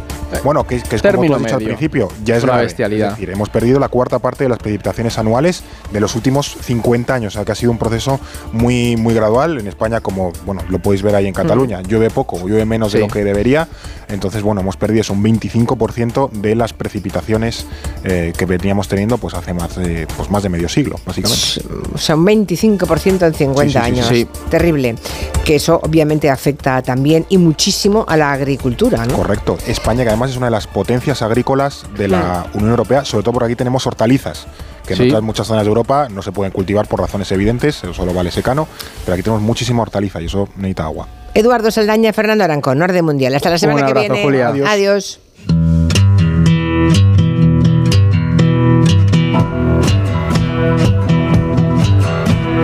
Gelo, de 3 a 7 en Onda Cero con Julia Otero. Reach out and touch ¿Te lo digo o te lo cuento? Te lo digo. Me he quedado tirada y tardas en venir a por mí. Te lo cuento. Yo me voy a la mutua. Vente a la mutua y además de una gran asistencia en carretera, te bajamos el precio de tus seguros, sea cual sea. Llama al 91 555 5555. Te lo digo o te lo cuento. Vente a la mutua. Condiciones en mutua.es. ¿Un cóctel o un refresco? ¿Desayuno con zumo o café? Con la promo todo incluido de Costa no tienes que elegir. Las bebidas son gratis. Reserva tu crucero hasta el 12 de marzo y disfruta del paquete de bebidas gratis. Infórmate en tu agencia de viajes o en costacruceros.es. Costa. A los que no marcáis la casilla de la iglesia en la declaración de la renta. Nos encantaría enseñaros la labor social y espiritual que realizamos, pero en un anuncio de 20 segundos es imposible. Por eso os invitamos a un viaje, para que lo podáis ver con vuestros propios ojos. Reserva tu plaza en unviajeportantos.es. Hoy estamos en Vigo. Yo este plato no, no lo volvería a pedir. Es lo más horrible que he visto en mi vida. No me faltes al respeto, por favor. Guapa. Así no te voy a contestar. Yo me levanto y me voy. Hacer mal por hacer mal. Batalla de restaurantes. Nuevo programa, mañana a las diez y media de la noche en La Sexta. Ya disponible solo en A3 Player. Soy Manel de Carglass. Con las heladas, el agua que se acumula en el interior de un impacto puede congelarse y agrietar tu parabrisas. Por eso, no te la juegues. Si tienes un impacto, mejor pide tu cita llamando directamente a Carglass o en nuestra web. Carglass cambia, Carglass repara. Hola Andrés, ¿qué tal el fin de semana? Pues han intentado robar en casa de mi hermana mientras estábamos celebrando el cumpleaños de mi madre. Así que imagínate. Dile a tu hermana que se ponga una alarma. Yo tengo la de Securitas Direct y estoy muy contento. Por lo que cuesta, merece la pena la tranquilidad que da. Protege tu hogar frente a robos y ocupaciones con la alarma de Securitas Direct. Llama ahora al 900-272-272. Más que 60 consigue un sexy 60% de descuento en tus nuevas gafas. Infórmate en soloptical.com. Soloptical, solo grandes ópticas. ¿Cansado? Revital. Tomando Revital por las mañanas recuperas tu energía, porque Revital contiene ginseng para cargarte las pilas y vitamina C para reducir el cansancio. Revital, de Pharma OTC. En Onda Cero, Julia en la Onda. Julia Otero.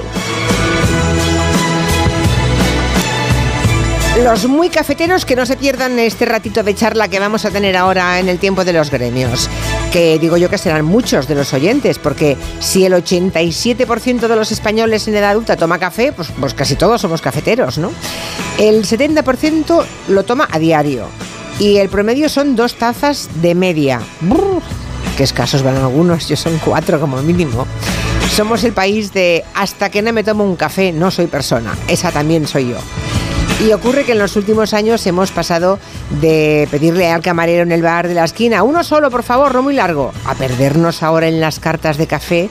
Hay unos locales preciosos y modernísimos. Bien, tenemos tres tipos diferentes de tostado. No quiero tres diferentes tostados, solo quiero un café. ¿Qué me pondría si le pidiera un café? Nada, antes le explicaría los que tenemos. Póngame el café número uno.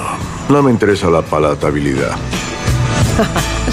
Hay una auténtica revolución cafetera, que lo sepan. El conocimiento y el gusto por el café, por el buen café, ha crecido, está creciendo, se ha sofisticado y fíjense que no hay paro, o sea, no hay baristas suficientes, se llaman así, de bar, baristas, para cubrir la demanda que hay en este sector. Lo de buscamos barista, por lo visto, en, muchísimas, eh, muchísimos lugares, restaurantes, hoteles, cafeterías así especializadas, ya lo van colgando porque no encuentran. Son como si dijéramos los sommeliers del café. Así que vamos a conocer en qué consiste este mm, perfil profesional en el que, como decía, no hay prácticamente desempleo. Teníamos previsto que Marcos Zoya estuviera en Barcelona, porque se desplazaba de Madrid a Barcelona por razones de trabajo, pero con esto de la tractorada, Marcos, buenas tardes. Hola, buenas tardes. ¿Qué tal, Julia? ¿Cómo estás? Te has quedado, no has llegado, y eso que, vamos, ha salido hace un montón de horas, ¿no? Pues mira, estoy ahora mismo en mitad de Lleida, un sitio precioso, pero es verdad que dejan un poco de la mano de Dios y nada, aquí tan a gusto. Bueno, pero fíjate, tenés que haber llegado a Barcelona creo que hace varias horas, o sea, has pillado problemas por los tractores, imagino, ¿no?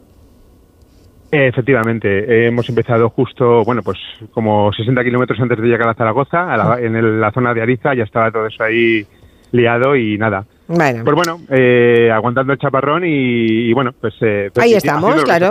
Hombre, era un mal día para la movilidad, pero bueno, ¿qué le vamos a hacer? Eh, Marcos Zoya es, es, barista y no solamente eso, él también forma a otros. tiene una escuela en Madrid, en Barcelona, de, de, ellas han salido cientos de profesionales y como hoy que viajaba a Barcelona, pues habitualmente creo que viajas por toda España, Marcos, para asesorar tanto en la elección de maquinaria, elaboración de cartas, materias primas, todo eso, ¿no? Efectivamente, nada, eh, la verdad que, que vivo, vivo un poco en la carretera. Eh, la verdad que, bueno, mm, poco a poco intento viajar poquito porque tengo un peque y tal y es más complicado, pero sí, no hay mes que no me toque ir a Barcelona o pues a Bilbao, Málaga, donde me llaman, vaya. Vale. ¿Y cómo es que te dio por hacerte barista? O sea, ¿esto cómo pasa en la vida? Cuéntame. Pues fíjate, eh, pasa un poco, no, no, diré que por casualidad, porque yo tenía muy claro que, el café me encantaba, pero yo me, había dedicado mucho tiempo al mundo del vino, de manera tangencial, eh, más joven, porque yo ya tengo 40 años. Y bueno, trabajé en una revista de vinos y me invitaban a catas y demás, y yo decía, demonios, eh, sé que en el café tiene que haber algo más. Sí es cierto que en ese momento no había una industria tan potente como la hay ahora, lo que más se llamaba o se llevaba de moda era Starbucks o era Nespresso, y bueno, decidí que me mudé a, Dublín y allí de repente eh, me, me, explotó la cabeza, como, como suelo decir yo. Empecé a probar cafés diferentes y dije, esto es lo mío. Empecé a estudiar por mi cuenta y al final pues acabé formándome de manera formal con la Specialty Coffee Association, que es digamos el, el organismo que rige la formación a nivel mundial. O sea, que, sepan, que sepan los oyentes que Irlanda es el lugar en el que se forman los, los mejores, los buenos, ¿no? Es Irlanda. Bueno, todos los países tienen ahora mismo un gran nivel, la verdad, pero sí es cierto que tanto Irlanda como Reino Unido, el norte de Europa, sí que nos llevaba a cierto adelanto. Está bien. Es curioso porque luego cuando vamos allí el café es asqueroso. Bueno, perdón, ¿eh? luego entraremos en detalles. Pero el café, el café británico, no Irlanda, pero el británico es horrible. Pero bueno, mm, vamos a saludar a Mel Ranchel. hay, de todo. Hay de todo, ya, bueno, ya. Sí, pero en el bar, digamos, en un bar cualquiera de España uno toma mejor café que en un bar cualquiera de Gran Bretaña, ¿o no? Son complicados ambos. Yo diré que son complicados ambos, cada uno su estilo. vale, voy a saludar a Mel. ¿Ranchel o Ranchel? Buenas tardes. Hola, buenas. Ranchel, Ranchel. Ranchel. Bueno, Mel fue alumna de Marcos, o sea que os conocéis perfectamente. Eso es. En tu caso estudiaste turismo. Hola, Mel. Hola Marcos, ¿cómo estás? En tu caso estudiaste turismo, empezaste a trabajar en un tostadero de café, ¿no? En Zaragoza. Sí. Y ya ahí te atrapaste con el mundo del café. Bueno, cuéntame, eh, ¿qué pasó? Sí, la verdad que yo, bueno, en la hostelería he estado muchísimos años, creo que iban como 14, siempre queriendo salir de ella, hasta que precisamente a mí, todo lo contrario que Marcos, sí que por casualidad descubrí esta rama, ¿no? Dentro de, de la hostelería, que es el mundo del café de especialidad, que hay que diferenciarlo un poco también del café que conocemos, como tú decías, ¿no? Este asqueroso. Sí, horrible. Hay cada café por ahí que, por favor. Sí, sí, totalmente. Y que a mí me parece más alquimia que otra cosa. Yo siempre lo digo, que el mundo del café de especialidad es pura alquimia y me enganchó, me enganchó totalmente, o sea, fue el camino que decidí, que decidí tomar. Mel, ¿y en qué consiste exactamente esa especialidad que consideras casi alquimia? Creo que, que, se podría decir que desde el origen, ¿no? O sea, ya, ya cómo se planta, cómo se recolecta, cómo se trata en los procesos después en el café. Creo que ahí es donde empieza todo. Que muchas veces nos olvidamos y te compras un café en el supermercado y no sabes ni, ni de dónde viene. Y estos cafés, a mí mis amigos, mis muchas veces me dicen, ¿cómo sé si es buen café, ¿no? En una cafetería. Y yo siempre les digo, pregunta que, de dónde viene. Si te saben dar cierta información ya previa, creo que ahí es donde, donde comienza todo. Ah, mira, acaba de llegar un mensaje a través de Twitter, le digo a Marcos y a, Mel, que dice, pregunta si hay algún curso de barista para particulares que quieran iniciarse en el mundo del café, no para profesionales, sino para, para particulares que llevan meses buscando y que todos están dirigidos a profesionales que ya tienen un poco de experiencia. ¿Los hay, Marcos? ¿Hay cursos?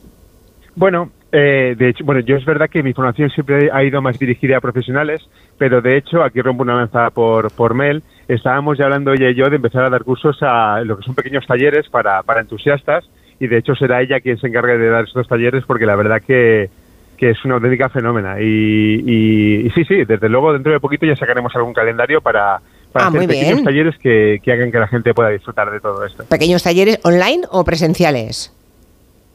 Presenciales, online, degustar online es muy complicado. Ya, ya, ya, ya, bueno, pero hay algunas nociones generales teóricas. No, no, no, no, no, sí, por supuesto. Ah, bueno. De hecho, a mí me lo han sugerido varias veces y el problema es que a mí personalmente me gusta me gusta probarlo con mis alumnos, me gusta charlar, me gusta pues eso, compartir esa experiencia que es muy enriquecedora si se comparte en un mismo espacio. Bueno, contadme cosas porque vamos a ver, para que yo estoy segura que habrá oyentes ahora mismo que están flipando porque dirán, ¿cómo? O sea, existe gente que dedica horas a saber, pues sí, sí, eh, eh, existen y insisto, no hay prácticamente paro en ese sector y me han contado cosas que a mí también me dejan perpleja. O sea, podéis distinguir los distintos tipos de café, todos los procesos por los que ha pasado, eh, los grados. Hay opiniones sobre las aguas, las leches, las esencias de licores, la máquina que usamos para hacer el café, la técnica, los recipientes, las mezclas. Claro, es que estoy anonadada, Mel. Sí, no, totalmente. Además, hablamos mucho del café, ¿no? Hace poco lo hablaba yo con, un conocido, pero muchas veces nos olvidamos que el agua es como el 90% de la, de la bebida. Tú puedes tener un café espectacular que como tengas un agua eh, muy dura, ¿no? Como decimos dentro de este mundo, eh, no le vas a sacar absolutamente nada a ese café. Entonces sí que es cierto que... O sea, agua del grifo, caca. Bueno, en Madrid no te creas. en, Madrid, en Madrid es buenísima, pero en Barcelona... Nada, nada. Uh, Normalmente si trabajas... tienes que osmotizar la, cafetería, ¿no? hablando profesionalmente. Mm. O en casa, yo por ejemplo que vivía en Zaragoza, eh, compraba agua embotellada siempre. Incluso me hacía unas mezclas, que eso ya es como otro nivel un poco más friki, ¿no? Muy friki, ya mezclas de aguas embotelladas ya me parece muy friki. Bueno, hay ¿eh? gente que se hace sus aguas, hay gente que las mineraliza, que eso ya sí que es como, uh. como otro nivel que que yo uh. ya ahí no entro. Pero... Dice, dice Marcos que se determina el buen café en origen, o sea, ya en el cultivo, que ya lo que viene después, o sea, tostar, moler, elaborar, todo eso puede arruinarlo o puede favorecerlo, pero que en origen está todo, ¿no? Efectivamente, al final eh, todo el trabajo que, desarrollamos en la, en la, industria, desde eh, lo que sería proceso, tueste y luego preparación en la cafetería, todo eso no sería posible sin un gran producto, ¿no? Y al final, un gran barista mm, lo que intenta es representar ese producto final, pero tiene que ser de una gran calidad. Nosotros podemos arruinar muy fácilmente un gran café, pero es casi imposible realzar un café mediocre y de eso se trata. Al final quien tiene el mérito es, es, el, es el agricultor, es la persona que se está dejando el lomo ahí y todos los días para sacar un buen producto. Em, también he leído que Italia y Colombia son seguramente los países que tienen mayor cultura del café, ¿es verdad, Mel? A ver, si hablamos así a nivel historia, te, te diría que sí, pero por ejemplo, el café en realidad nace en Etiopía, ¿no? Que eso casi nadie lo sabe. O sea, uno de los, mejores para mí, por ejemplo, de una manera subjetiva, a mí mis cafés favoritos son los africanos aunque sí que es cierto que, que, bueno que al final de ser un país pobre no pues ya sabemos que, que, se explota más de lo que de lo que se debería pero sí que, hombre, a nivel cultural, a nivel historia, probablemente Italia es lo primero que se nos viene a la cabeza y Colombia cuando hablamos de café. Y yo que soy tan cafetera que en, la vida me he fijado en el tipo de café, ¿cómo puede ser? Yo creo que es porque me estoy, Me estoy abochornando a mí misma, o sea... Es que en España lo tenemos como una costumbre. Yo creo que que más que valorar el producto lo tienes como algo útil, algo que te despierta No, por las pero, un mal pero oye, que un mal café yo no me lo tomo, ¿eh? A mí en un bar me dan aguachirri, que yo le llamo, ¿eh? Y yo lo devuelvo. O sea, un café asqueroso yo no me lo tomo. eh, pero, no sé, a, a mí el Nespresso, por ejemplo, me gusta. O sea, ¿esto que acabo de decir es pecado o no? Marcos. Bueno, Sí, sincero. Sí, así, o sea, sé sincero, no te cortes. Nespresso, Nespresso, vale, yo soy muy franco. Nespresso es una solución que es tremendamente cómoda, que es tremendamente conveniente para casa, pero dista mucho de ser un buen café. Primero porque en esas cápsulas ya el café está adulterado y además está premolido y bueno, eh, también si partimos una pequeña lanza en torno de lo que sería el respeto a la cadena de producción y de, y de elaboración y de, y de el respeto al productor, eh, digamos que, deja mucho, mucho que desear. Entiendo que como solución es maravillosa y además creo que, que ayuda o ha hecho de puente, creo que sin querer, para que la gente empiece a entender un poco más eh, de qué hablamos cuando hablamos de, de café de especialidad y de, y de realmente un trato honesto y digno para, para con el consumidor. Vale. Y con el Entonces, productor, por vale. supuesto, perdona. Entonces, cafetera italiana, cafetera de filtro, ¿qué usáis vosotros entonces? Yo Mel. uso las dos, Buah, la verdad pregunta. que yo Sí. uso las dos. O sea, Las dos. en, Las en dos, mi sí. día a día, para mí, yo siempre recomiendo a los clientes, por ejemplo, que me vienen como denigrando ¿no? la cafetería italiana y diciéndome, es que yo solo tengo esta. Para mí es la mejor que puedes tener en casa. O sea, la gente muchas veces se vuelve loca intentando gastarse dinero innecesario, comprándose máquinas que luego al final, si, si no sabes utilizarlas, no tiene sentido, ¿no? Y No. una italiana, todo el mundo va a poder sacar un buen café con cuatro tips y, y- y creo que es más que suficiente. Para la italiana es casa. aquella que se pone a hervir y sube hacia Claro, arriba, la ¿no? moca, Esa, ¿eh? de toda Esa. la vida, sí, La de sí. toda la vida. Yo ya hace, yo creo que hace décadas que no tengo una. Ya no sé ni dónde la tengo. Bueno, es que seguro que la tiré en su momento. Bueno, ¿qué, qué hacemos mal entonces, Marcos? ¿Qué costumbre más extendida es la que más te molesta?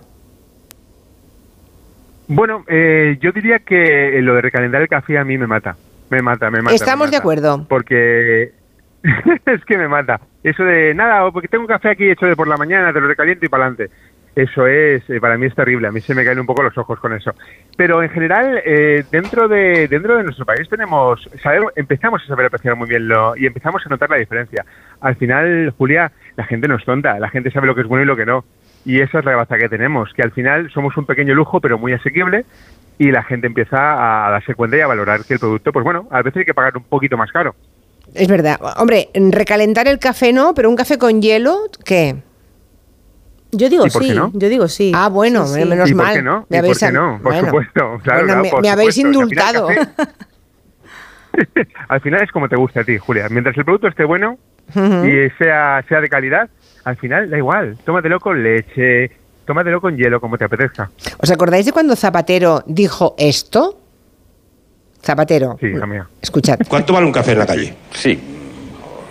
80 céntimos aproximadamente. No, eso era en los tiempos casi del abuelo Pachi. Hoy bueno, no. Bueno, eh, es aquella vez en, en televisión que Zapatero dijo que eran 80 céntimos. Era un poquito más entonces, ¿eh?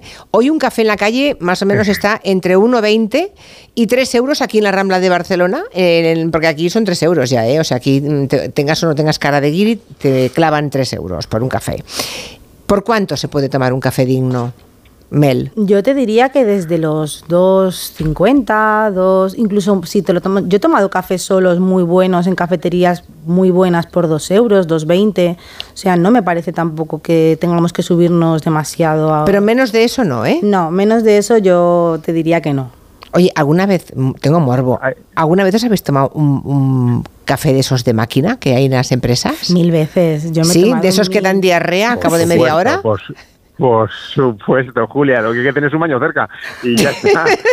yo, por ejemplo, en la carretera ahora me, me toca parar y yo antes era muy era muy asquerosito, era muy, muy, Sí. muy sibarita y decía, no, no. Y yo ahora paro, me lo tomo, sé lo que me estoy tomando y, y- y bueno, ya está. Digamos que ahí apelo al recuerdo de cuando tenía 20 años. Es- y eso también funciona muy bien, ¿no? Mensajes- Es lo que me tomaba cuando tenía 20 años y me tocaba estudiar. Pues ya está. Mensajes de los oyentes, escuchad. Y aleluya, tendría que haber un barista en cada bar, porque yo me las veo y me las deseo para encontrar un bar que haya un café como Dios manda. No te dan un café con leche, te dan leche con café. Horrible. que yo tengo la costumbre de ver los paquetes de los alimentos y el café siempre en la Argentina decían colombiano, brasileño, y eso daba una categoría eh, o calidad. Pues en España ningún envase en los supermercados indican detalles del producto, ni origen, ni grado de tostado, eh, mezcla de, dice mezcla, mezcla de qué cafés y tostado qué porcentaje, para Ostras. dar ejemplos. ¿Cómo hacemos para valorar la calidad de los cafés envasados y molidos? Qué interesante, claro, es que si uno sabe tanto, efectivamente, en, en esas cajitas de café no pone nada. Nada, nada. ¿Y entonces qué, Marcos? ¿En qué podemos nada. fijarnos?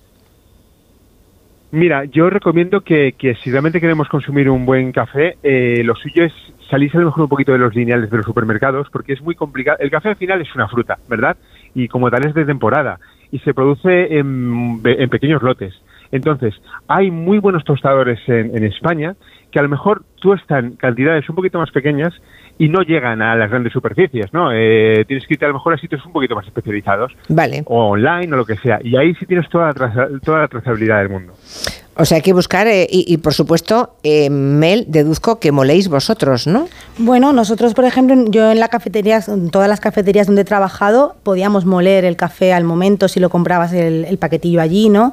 Pero de todos modos, si Pero no... si no quedan molinillos, Mel, ya, no hay molinillos. Bueno, no te creas. Hemos tirado todos el molinillo. Pues ahora hay muchísimos... La gente se empieza a comprar molinillos. ¿eh? Vale, vale. Esto va a ser dos- como los vinilos de los discos, ¿eh? Te cuestan dos duros al final. eh. Yo me lo, el mío es de Amazon y no te creas que te tienes que gastar cientos de euros en un molinillo para tenerlo en Mm. casa. Y al final es mejor molerlo al momento, claro, conserva mucho más todo lo que te pueda ofrecer el café. Yo decía desde el principio que se necesitan baristas en todas partes, supongo que en hoteles, en cafeterías especializadas, ¿no, Marcos?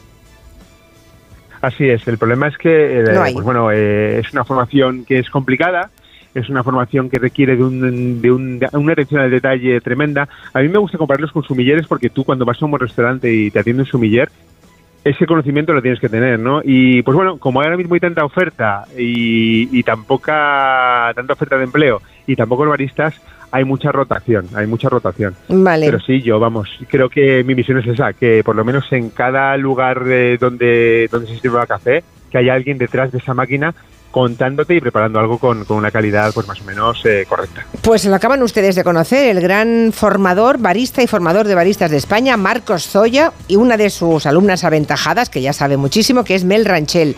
Hoy se me ha olvidado contaros lo de aquel café que me, que me cobraron 20 euros, porque lo defecaba un roedor. ¿Sabéis de qué café os hablo? No me lo puedo creer, sí, claro que sí. ¿Sabéis Sí, que un todo sí, todo sí, el sí. mundo habla de ese café. Sí, pero yo me lo tomé y lo pagué, ¿eh? O sea, no, yo no hablo de oídas, o sea, ve- 20 euros un café en un restaurante muy Y fino. dime la verdad, Julia, ¿te gustó? No, ¿Te gustó? no.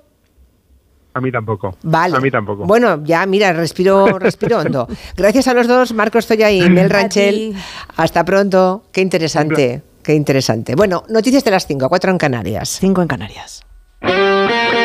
Thank you. Este miércoles hay Copa en Radio Estadio. Desde las ocho y media de la tarde, partido de ida de las semifinales. Atlético de Madrid, Athletic. El Metropolitano, Fortaleza Colchonera, mide el empuje de los Leones en un duelo copero que vuelve a cruzar 10 años después a Simeone y Valverde. Este miércoles, Copa del Rey, semifinales. Primer duelo a doble partido en Radio Estadio. Con Edu García. Esta radio. Onda Cero, tu radio. Julia en la onda. Esto es un mensaje para todos aquellos que te dijeron que no podías cambiar el mundo. Ahora sí puedes gracias al efecto ser humano, un superpoder que nos convierte en la única especie capaz de revertir el daño que causamos al planeta y frenar el hambre y la pobreza. Es hora de utilizar este nuevo poder. Descubre cómo hacerlo con manos unidas en efectoserhumano.org.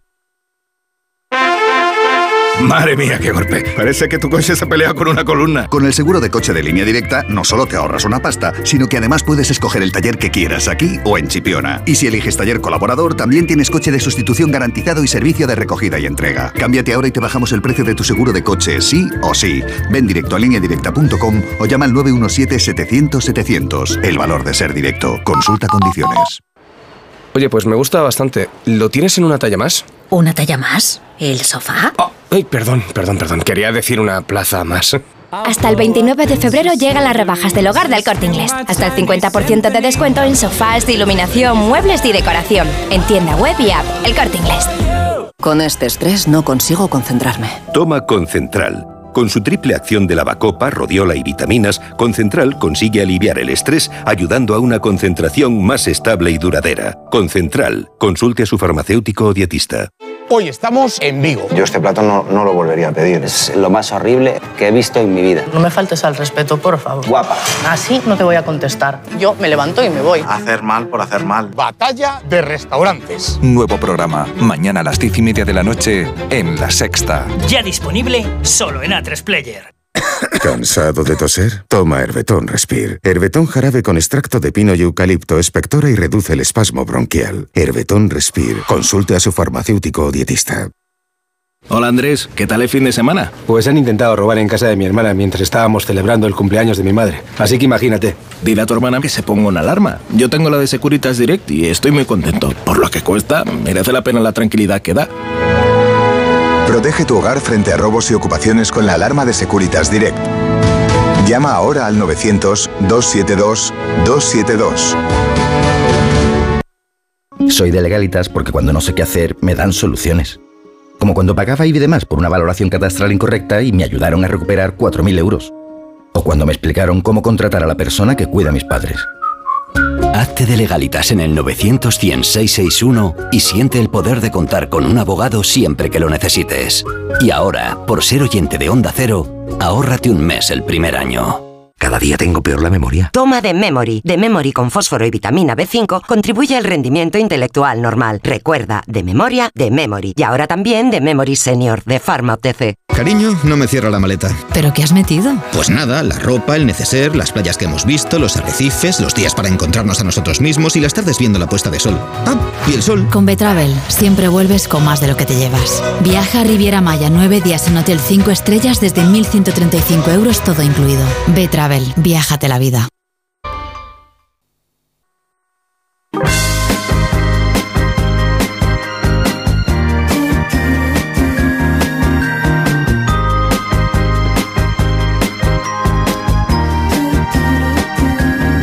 Las 5 y 12 minutos, una hora menos en Canarias. He aprendido mucho de café. Bueno, Ay. mucho, bastante, en- hace un ratito, con estos estupendos baristas que hemos tenido. Y ahora voy a aprender de fans también. ¿Habéis oído lo del café? No, Uh, bueno, ¿no? yo me hecho- de caminos. Pero yo me he hecho muy amigo de la barista, la chica que estaba aquí ¿Ah, en el sí? estudio. Uy, me ha parecido majísima, porque hemos entrado, hemos pasado juntos el control de seguridad. Ajá. y no sabía. Sí, y entonces me, ha dicho, me- ¿sabes dónde está el estudio? Y digo, sí, ¿qué vas? ¿Eres la invitada de ahora? ¿Eres la barista? Y me ha dicho, sí, soy la estrella invitada. Ah, y eso me ha bien. encantado, que ella me dijera, soy la estrella invitada. Claro, muy bien. Eso es llegar con actitud. ¿Y tenéis, ¿Y tenéis cafetera italiana vosotros o no? Es que yo no tomo café. Ah, oh. Es que, a ver, yo ni bebo alcohol ni tomo café, soy súper aburrido. Bueno, lo del alcohol me parece. Pero café, pero si solamente hay un 12% de españoles ¿Cómo que no te toman mantienes café. vivo? Pero exacto, ta- exacto. Ta- Tomo un poco de café social, por ejemplo, aquí en la radio igual un poco que tengo que despertarme, pero en casa nunca. Ya. Nunca. Bueno, entonces le pregunto solamente a Carolina. ¿Tú tienes. Eh, molinillo? ¿Tú, ¿Tú mueles el café? No, hasta ese punto Ah, no he llegado, vale. la verdad. Pero tengo lo de que se pone en el fuego y todo eso, lo hago. Lo a que se pone en el fuego. Que se llama O sea, la así, italiana, la técnicamente. Así, así es. Vale, vale, vale. Sí, vale. sí, sí. Soy Bueno, esa pues persona. estoy flipando porque los oyentes me están enviando un montón de fotografías de molinillos. O sea, existe. Yo pensaba que era obsoleto ya que no existía el molinillo. No, no, el mundo del café Uy, eh, uy, uy. Es Qué intenso. mal, qué mal, qué mal. es muy fuerte. En Sí, fin, sí. eh, vamos a hablar de mm, admiradores, seguidores, adeptos, entusiastas, hinchas, fanáticos, ah, de fanático fan. Fíjate. O sea, personas entregadas a una causa que pueden incluso hacer cambios en, en su vida normal por su objeto del deseo o por la admiración, ¿no? La multipantalla está llena de fans, pero dicen hoy aquí los chicos, Carolina Iglesias y Borja Terán, que en los últimos tiempos esa cosa de los fans está cambiando. o sea que hoy, hoy vais a hacer aquí una especie de test pretaporter, ¿no? De lo que significa ser un fan. Bueno, más o menos, o lo que nos salga, Julia, que ya estamos. Ya, bueno, Tú fíjate, hombre. después, esta semana hemos tenido el Venidor Fest con lo de zorra, zorra, zorra, zorra, zorra. El, el, el, Me acordé de ti, ¿eh, Julia? Digo, mira, la que le gustaba. a ella, ¿no? La que le gustaba a ella. No, es que no, no la había oído cuando me la comentasteis la semana pasada, no sabía de qué me hablabais. Claro. Y ayer le dediqué un gabinete, Ya- solo os digo ya eso. lo sé, ya lo Hombre, sé. es que es un asunto de Estado, Ya, evidentemente. ya, ya. Bueno, que sepáis que a mí no me han convencido, ¿eh? No, no, te han convencido, no. En Ya, absoluto. ya sabía yo, es que ya me te con- parece una grosería pero vamos. Pero cuando pasen los meses la vas a tener en la cabeza y no va a salir de ahí. No, ya verás. porque la vamos a oír. No, es que estoy segura de que va a ser la canción del verano, lo cual me horroriza todavía más. Bueno, pero por favor que pero- no me vendan que es feminista. Siempre o sea, que me vendan lo que les dé la gana. ¿Qué es de empoderarse y de feministas? No, mire, bromas las justas. Mira, mira, mira. Zorra, zorra, zorra, no. Ay, pero hay que tener, pero hay Me que relativizar encanta. también. Es, es un espectáculo de televisión. Bueno, vamos a ver cómo hacen la puesta en escena, que la van a cambiar para que sea un poco más. Sí, a mí me menos- gustaría que se hiciera de otra manera. La puesta en escena no tiene que ser tan burdel, porque Total. entonces parece, el prejuicio subyace, aparece. Pero yo es creo horrible esos señores con corsé. O sea, ¿de qué vamos? ¿Qué es- ¿Cuál es el mensaje? A ver, El mensaje- con el culo al aire, las nalgas y el corsé. O sea, que. ¿cuál esa es es- el...? A ver, yo entiendo eso, Julia, porque eso ha sido un error. Eso ha sido un error, porque desvirtúas el mensaje de, de- de la canción y das. das y, y- y- y silencias eh, la letra, porque la letra habla de una reivindicación. Y dice: Estoy harta de que me llamen zorra todo el rato por ser una mujer libre. Entonces, Exacto. eh, tiene que estar Pues la que mujer. se llamara harta la canción, ¿sabes? Pero cuando Rigoberta canta perra, o cuando, sonoro. pero cuando Rigoberta canta perra, o cuando Zara canta la otra, el otro Puta. insulto, pulta, no, no se crea esto. Igual es que aquí es una mujer mayor que va disfrazada de madame, que ese es, es el fallo. ¿eh? Una mujer mayor, no, que es más joven que yo, ¿eh? Hace el favor de ser un poco prudente. Una Bueno, mujer ay. preadolescente. ¿Eh? A ver qué estamos aquí diciendo. Pero no lo digo por ti, Julia, lo digo en general, porque somos fruto de nuestros prejuicios todos. Que sí, es que, que sí. claro. Oye, oye, oye, ayer hizo un gabinete de zorra, por favor, un punto y aparte. Sí, sigamos, de verdad, fans. que nos enquistamos. ¿Te imaginas Ay, sí, Julia cantando zorra en telepasión, por ejemplo, de Ay, repente? el año que viene, ¿te imaginas? No, no, no. No, No, para, no, no. No, vamos a hablar de, de lo importante y es que estoy triste porque se ha terminado Eso. Benidorm Fest, eh, se acaba la chispa de mi vida y eh, este lunes echaron a mi favorita Kiara de Operación Triunfo. No me digas. Sí. Hombre, Kiara, al final la han echado. La han echado. Es que no, no hay otra palabra, mi niña. Eh, mira, yo de verdad, además es que con esto de, de hablar de los fans, eh, me, me- me viene perfecto. Porque eh, tú no sabes, o sea, en, en las encuestas, eh, que hay muchas encuestas que suelen como acertar bastante quién, quién se va de la academia, eh, Kiara iba perdiendo. Desde el primer día iba perdiendo y ni un día iba ganando en esa encuesta. Y entonces las fans dijeron, vamos por lo menos a pasárnoslo bien esta semana. Vamos a dejar de, pasar, de sufrir y vamos a hacer cosas surrealistas como por ejemplo pusieron eh, como una explicación de cómo votar a Kiara en las pantallas de Times Square. Esto es muy fuerte. Mira, esto, Julia, esto sí que ha cambiado el paradigma del mundo fan. Eh, me Porque estas ya no son fans solo, son expertas en marketing. Pero es que, ¿Y cómo claro, se hace? Pero, ¿cómo por lo se visto hace eso, no es- Carolina? Pues por lo visto no es muy caro, ¿eh? O sea, quiero decir que... Cua- 40 dólares 40 cuesta, 40 dólares. euritos. Pusie- pusieron dinero entre todas las fans y pusieron allí, pues se- paga por poner unos durante unos segundos en una web eh, que, que vaya, que pone durante unos segundos ese mensaje y también se hace para, para yo qué sé, eh, homenajes a familiares, cosas de matrimonio. Pedidas de matrimonio muchas. Sí, sorpresas, amigos, este tipo Pero, de el- cosas. eh, pero ¿no? el paletismo es que no hace falta ir a Times Square a ver que de repente a sorprender a tu pareja y decir, ¿quieres casarte conmigo? No, porque como hay una webcam, Claro. tú pagas y se lo pones a través de la webcam. No hace falta ni ir a Nueva York. Es el paletismo. este. o sea, yo con 40 euros puedo poner eh, los miércoles a las 5 Carolina Iglesias y Borja Exacto. Terán en Gelo. Sí. De hecho, estás Ah. tardando porque a mí me parece que si se lo han hecho a Kiara, pues nos lo hecho, hacer tú a a, ver, nosotros. yo he pensado en hacerlo para hoy en la coña, pero luego he dicho, uff, tampoco. que si no. Pero no. Pero bueno, Julia, tú si quieres algún día eh, hacernos Venga. una demostración de amor y te lo dejo. Pero lo guay, Venga. lo guay es que las fans lo han hecho en realidad para generar la risa, no Sí. para conseguir votos, que ya saben que en Times Square no van a conseguir ningún Claro, voto. o sea, además como había mucha gente molesta diciendo, es que no vais a conseguir nada, y es como de, ya saben, o sea, es la, la mejor forma de asumir una derrota es pasárselo bien durante este momento, ¿no? La cosa es que empezaron a sacar, o sea, a hacer cosas muy divertidas como por ejemplo eh, aprovechar eh, a marcas, o sea, sacaban fotos de, de Kiara con una marca, le escribían a la marca y le decían, Kiara es súper fan de tu marca, por favor, eh, eh, sálvala de Operación Triunfo. Y esto llegó a que, por ejemplo, la cuenta de Instagram de Torreznos de Soria, esto es verdad, puso un tuit diciendo, eh, decían en el tuit, nos han dicho que Kiara es muy fan de un buen torrezno de Soria. Desde aquí le queremos mandar todo nuestro apoyo y sorteamos 10 lotes de torreznos y otros productos entre los que comentéis con un voto salvando Kiara. O sea, eh, el absurdo fue a, a- a otro nivel, o sea, fue Caray. mágico, sí, sí. Y luego ya, además de todas las, o sea, que, que han hecho infinidad de artículos durante la semana, eh, las, em- o sea, las empresas, todas las cuentas, los community Sí. managers han aprovechado este momento para hacer lo suyo, eh, la han apoyado pues un montón de deportistas, como por ¿También ejemplo... deportistas? Sí, Chiar Pinillos, que es jugadora del, del Madrid, por favor. El vestuario de Madrid Club, Club de Fútbol Femenino quiere que votemos y salvemos a Kiki. Por sea- favor, a votar.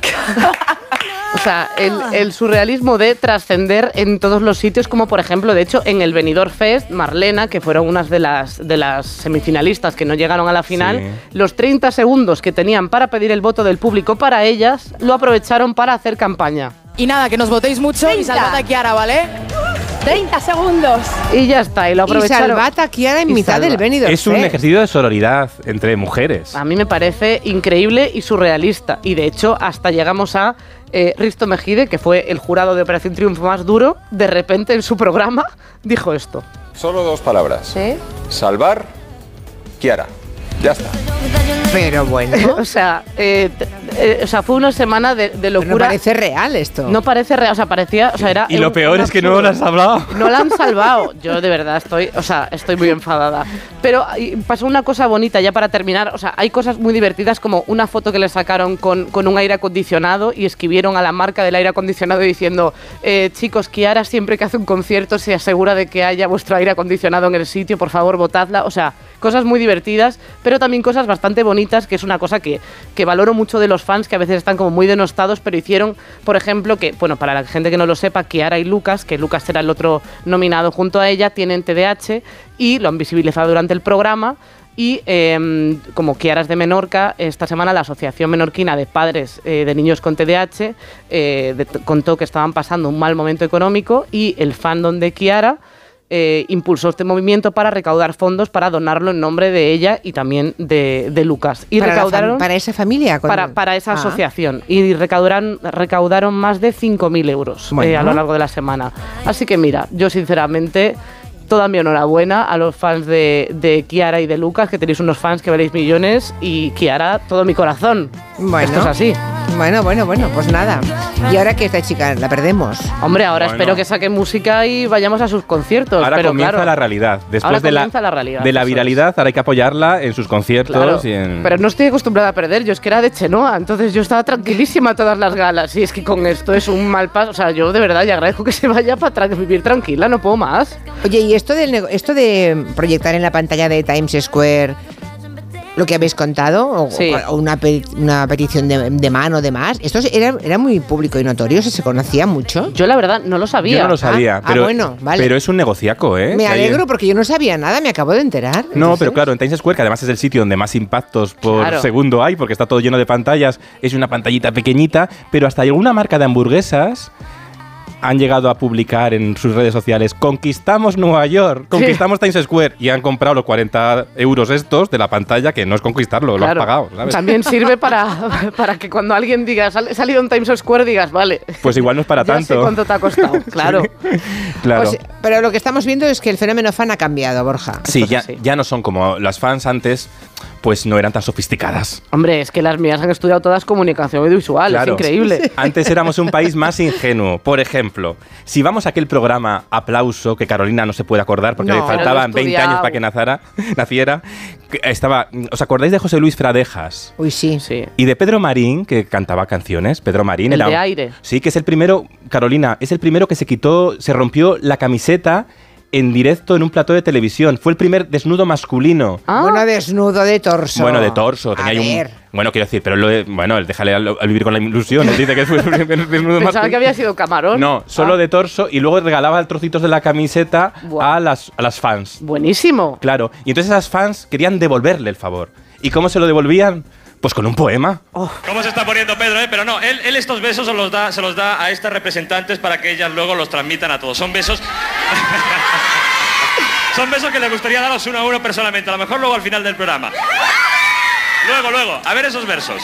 Pedro, cuando pienso en ti, el corazón me empieza a latir y cuando cantas se me hace un nudo la garganta. Eres castaño y sensato y por eso todas las fans te adoramos. No quiero olvidarte ni tampoco dejarte y por eso el no es lo bonito de tu canción. Te queremos y nunca te olvidaremos, Pedro. ¡Claro que sí! Eh, Y pensar increíble. que esta criatura será madre de familia hoy, Sí. espero que no se reconozca porque... No, no. Quizá están cantando a la zorra. No, no, no. Ay, ay, perdón el running gag. Rima No. sonante, inconsonante, Eh, increíble. Muy bien, fan. muy bien. Es que las fans de entonces eran más gritonas. Claro, no teníamos las redes sociales, no nos podíamos desahogar en las redes sociales. Nos teníamos que desahogar en persona. Claro. Había que gritar en persona. Y lo tenías todo dentro. ¿Qué Claro, haces? ¿Gritas claro. en tu casa? Ahora puedes tuitear. Y ahí te liberas un poco, pero antes no. Y entonces, claro, el pobre Miguel Bosé se quejaba de que no podía ir ni a un patio de colegio a comerse un bocadillo. Lógico, Miguel, mira. Yo, por ejemplo, no me puedo comer un bocadillo a la puerta de un, de un colegio. Porque el que- al que me comen son a mí. Es a mí, vamos. Hombre, vale, pero... ah, o sea, Esto- mo- esto era hay tra- mucha- de verdad, ¿hay mucha gente que tenga que ir a la puerta de un colegio a comerse un bocadillo? ¿O son ganas de marcarse el notas? Es que, A ver. a ver, ¿eh? En la puerta de un colegio en general, a mí siempre me han dicho que no hay que hacer caso a la gente que hay ahí, ¿eh? Sí, nunca hay que Te coger. den lo que te den. Te den lo que te den, se coman lo que se coman. Pero Como bueno. si es Miguel Bosé. Es que Miguel Bosé tenía esa táctica de seducción en la época. ¿Qué quieres que te diga?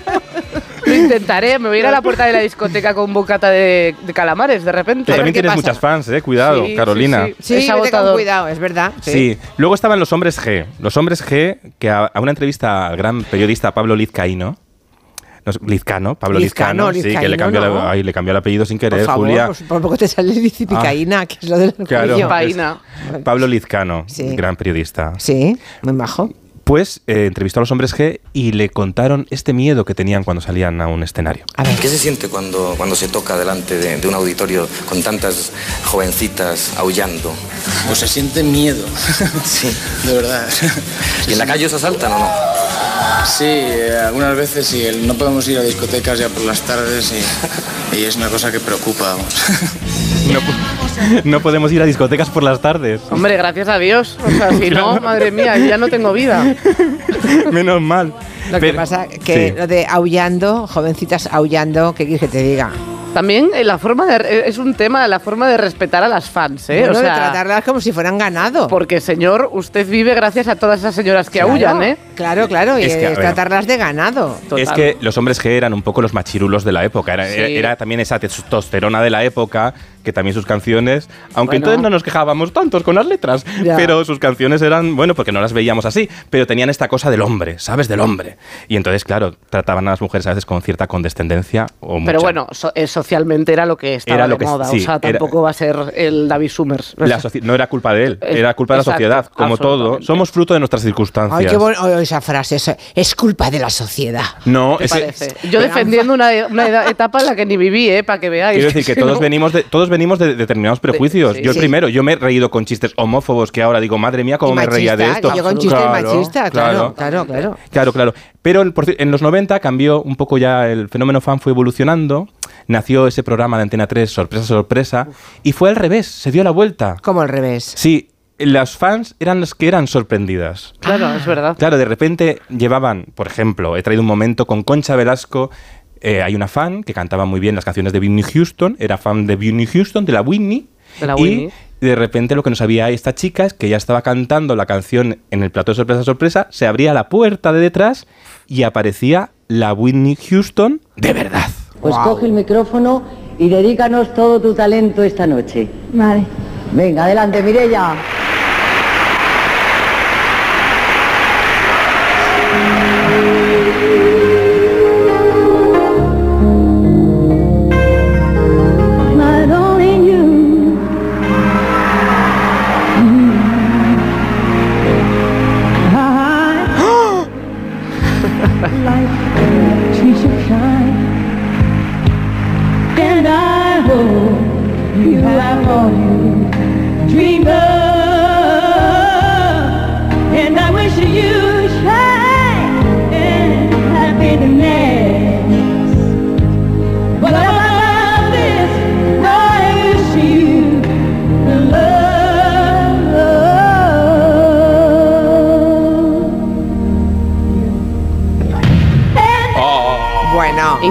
Pelos no de me, punta. Sí, sí, no me puedo imaginar vivir ese momento. Y, ¿eh? y la chica pudo cantar con Yo la es emoción. que eso me parece de profesional. O sea, aparece tu ídolo y es algo tan improbable como eso. Yo me he quedado en blanco. Vamos. Yo el primer día que hablé con Julia Toro en la, en- en la radio me quedaba en blanco todo el rato porque estaba, pues claro, te quedas flipando. Es y que esa es chica tan canta. guapa. No expliques patrañas, que eso no es verdad. Esto es verdad. te calla a ti si ni debajo del agua te callas, Es- hombre. no. bueno, yo, yo me callo mucho. Ahora ya no, porque ya te he perdido. Te, te- te he perdido el respeto. Todo el respeto, nada, esto nada, ni el primer día tampoco. A mí me gustaba mucho esta actuación que se abría la que cuando es el estribillo se abría la puerta del decorado para incentivar más la escenografía. Uf. Esto los de Zorra lo tenían que haber aprendido.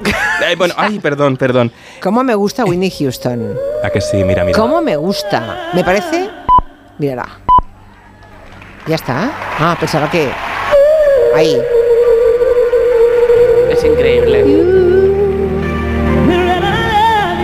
Ay, los pitos. Es tremenda.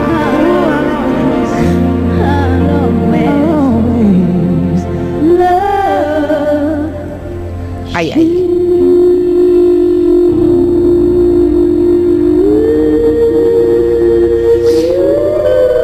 Oye, hay personas que recuerdan de tal forma esto Sí. que dice Paz Quesada en Twitter, por favor buscad a Mireia para que mm, os cuente cómo vivió este momento.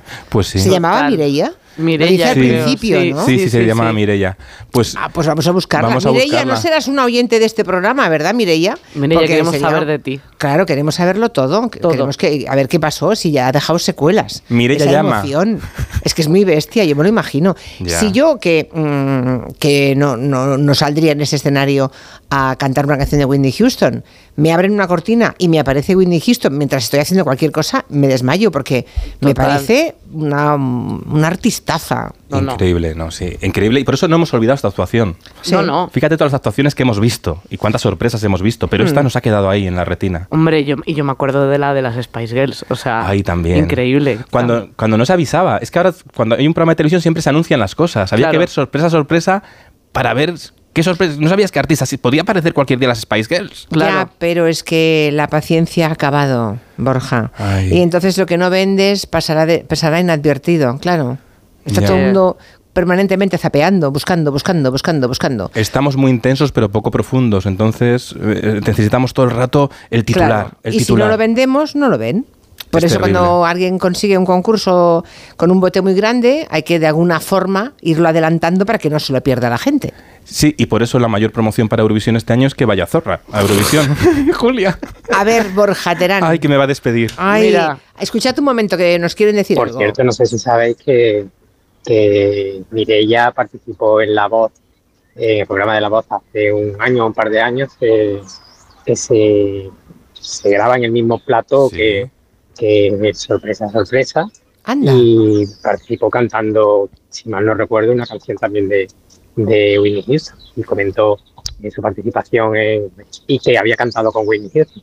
Hombre. Ay, pues sí, aquí al lado. Oiga, pues Aquí al lado. si, se- si se- la voz está aquí en casa, todo, todo Claro, en el casa. plato de aquí al lado. Yo parco el coche aquí al lado, justo enfrente Bueno, del pues plato. vete a buscar a alguien de la voz y que te, te- te dé el contacto de Mireia. Esto hay que hacerlo. Venga, lo vamos a hacer. Por Lo vamos a conseguir. Y le vale. preguntamos todo. ¿Y para acabar qué? Sí, la semana que viene o la otra, nos la traemos un Sí. día. Venga, hecho. Pues para acabar, quiero, ahora que van a hacer la serie de Tamara, de Yurema, ¿os acordáis cuando había una Tamara buena y una Tamara mala? Que Esta era la mala, ¿no? En teoría. Era, era terrible. Eso también fue otro cambio de fenómeno fan. Cuando de repente la televisión se hacía fans de artistas que en realidad los creaba la propia televisión para dar que hablar. En esto que hablamos también del titular, que eso fue con Yurena, Tamara, conocida más por el público como Tamara, y con el Javier, Javier Sardaen en aquellas crónicas marcianas, con este Boris Izaguirre como loco disfrutando de, una- de un himno universal. Vamos a presentar el videoclip.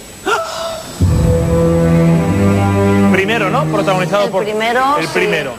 Y primer visionado. Lo vemos. Tamara.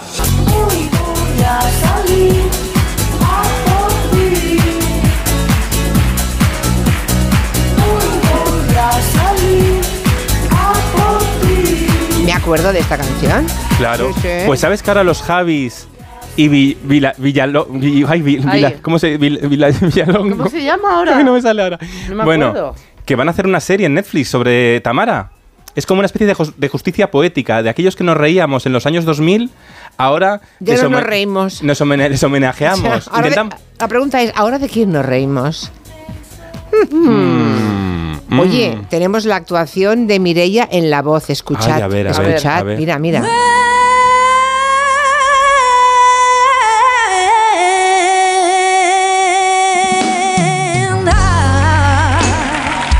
Hombre, un respeto, ¿eh? Ya ves.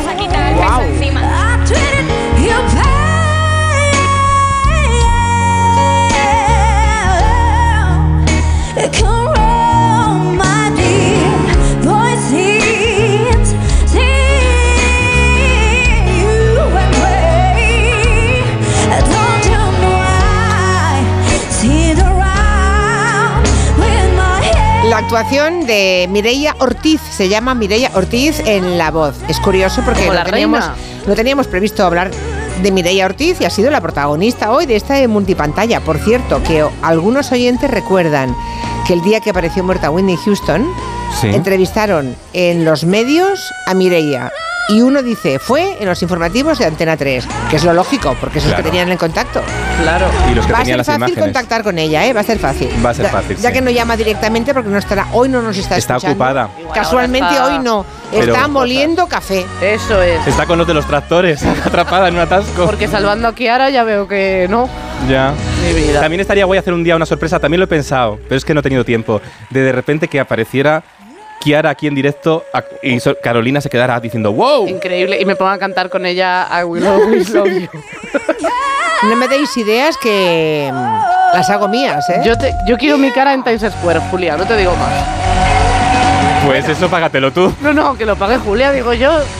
¿Sabes una cosa, Julia? Que la semana que viene vamos a ir a verte a Barcelona los dos, de la verdad. manita. Vamos a verte. Para Qué celebrar juntos San Valentín. Oh, oh. Nuestro Sí, día. Qué nuestro- buen día para veros a los dos. Porque nuestro- lo nuestro es una relación de amor. Eso es. A distancia, pero amor. Pero mira, ya vamos para que no te olvides de nosotros y para mantener esta relación que si no la llamas apaga, ¿eh? Es verdad, Claro. es verdad. Ale, os hecho, ya está. Venga, Adiós. Ala, vale. adiós. Adiós. Para los emprendedores que quieran montar su propia empresa y que se ahogan en las gestiones burocráticas, ahí está Legalitas, ¿verdad? Sí, tu propio gestor personal va a hacer y presentar por ti todo el papeleo en los organismos oficiales. Y ahora por ser oyente de Onda Cero tienes un 10% de descuento. 900-100-661. Legalitas Negocios, que nada te pare.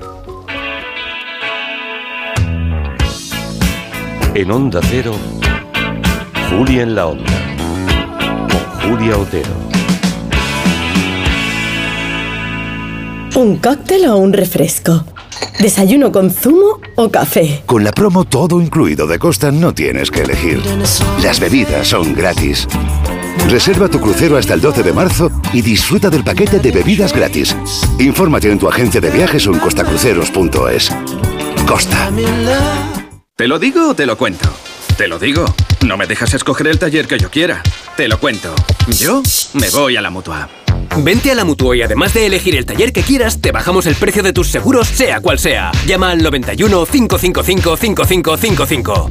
Te lo digo o te lo cuento. Vente a la mutua. Condiciones en Mutua.es. ¿Te preocupa el trabajo? Tranquilo, toma Ansiomet. Ansiomet con triptófano y asuaganda te ayuda en periodos de tensión en el trabajo. Venga, que tú puedes. Ansiomet de Pharma OTC. ¿Te has fijado en los ricos? Nos referimos a esos ricos en sobremesas, en rayos de sol, en atardeceres, en calma. Ricos, riquísimos en risas, en buenos momentos, ricos en tranquilidad, en dejarse llevar. Cada viernes puedes ganar hasta 6 millones de euros con el cuponazo de la 11. Cuponazo de la 11. Ser rico en vivir. A todos los que jugáis a la 11, bien jugado. Juega responsablemente y solo si eres mayor de edad.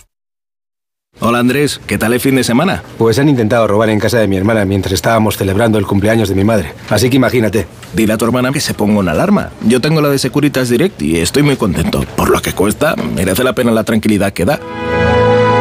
Protege tu hogar frente a robos y ocupaciones con la alarma de Securitas Direct. Llama ahora al 900-272-272. Noche de tos. Respira. Toma Herbetón Respir. Herbetón jarabe con extractos de pino y eucalipto es expectorante natural y antiinflamatorio pulmonar. Herbetón Respir. Consulte a su farmacéutico o dietista. Ahora en Carglass queremos que mejores tu visión cuando conduces bajo lluvia. Por eso, con la reparación o sustitución de cualquier luna, te aplicamos el tratamiento anti lluvia gratis. Carglass cambia, Carglass repara. Promoción válida hasta el 10 de febrero. Consulta condiciones en carglass.es.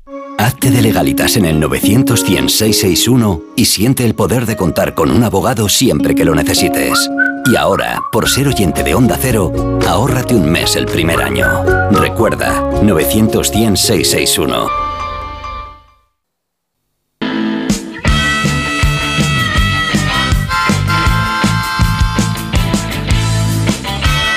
En Onda Cero, Julia en la Onda, con Julia Otero. Litros de alcohol Esta canción que cantaba Ramoncín a principios de los años 80 ilustra bien el hecho de que vivimos en un mundo, en una sociedad, donde el alcohol desde luego tiene mucho protagonismo, tiene peso, es uno de los ejes en realidad de la socialización, de las relaciones, del ocio, de la fiesta, de la jarana, de, es como una válvula de escape emocional. He oído decir incluso que la gente que no bebe no es de fiar. A mí me lo han dicho más de una vez. Y también aquello de que, uy, no brindes con agua que trae muy mala suerte. Bueno, vale. ¿Y qué pasa entonces con las personas que no beben? ¿Cómo encajan esas personas que son completamente abstemias en una sociedad tan alcoholocéntrica como la que tenemos? Se lo vamos a preguntar a Jorge Matías. ¿Cómo estás, Jorge? Buenas tardes. Hola, buenas tardes. Que dices que es obrero del metal por necesidad y escritor por cabezonería, ¿no? Así es. bueno, eres articulista en varios periódicos, eres autor de Vinagre y ahí en Vinagre eh, cuentas tu decisión de dejar de beber, ¿no? Ya, ya no bebo más alcohol. ¿Por qué lo dejaste, Jorge? Bueno, principalmente porque soy alcohólico, Ah, básicamente. O sea que llegaste a ser alcohólico, o Sí, sea, bebías sí. mucho alcohol. Sí, bebía muchísimo, bebía hasta, hasta desfallecer prácticamente.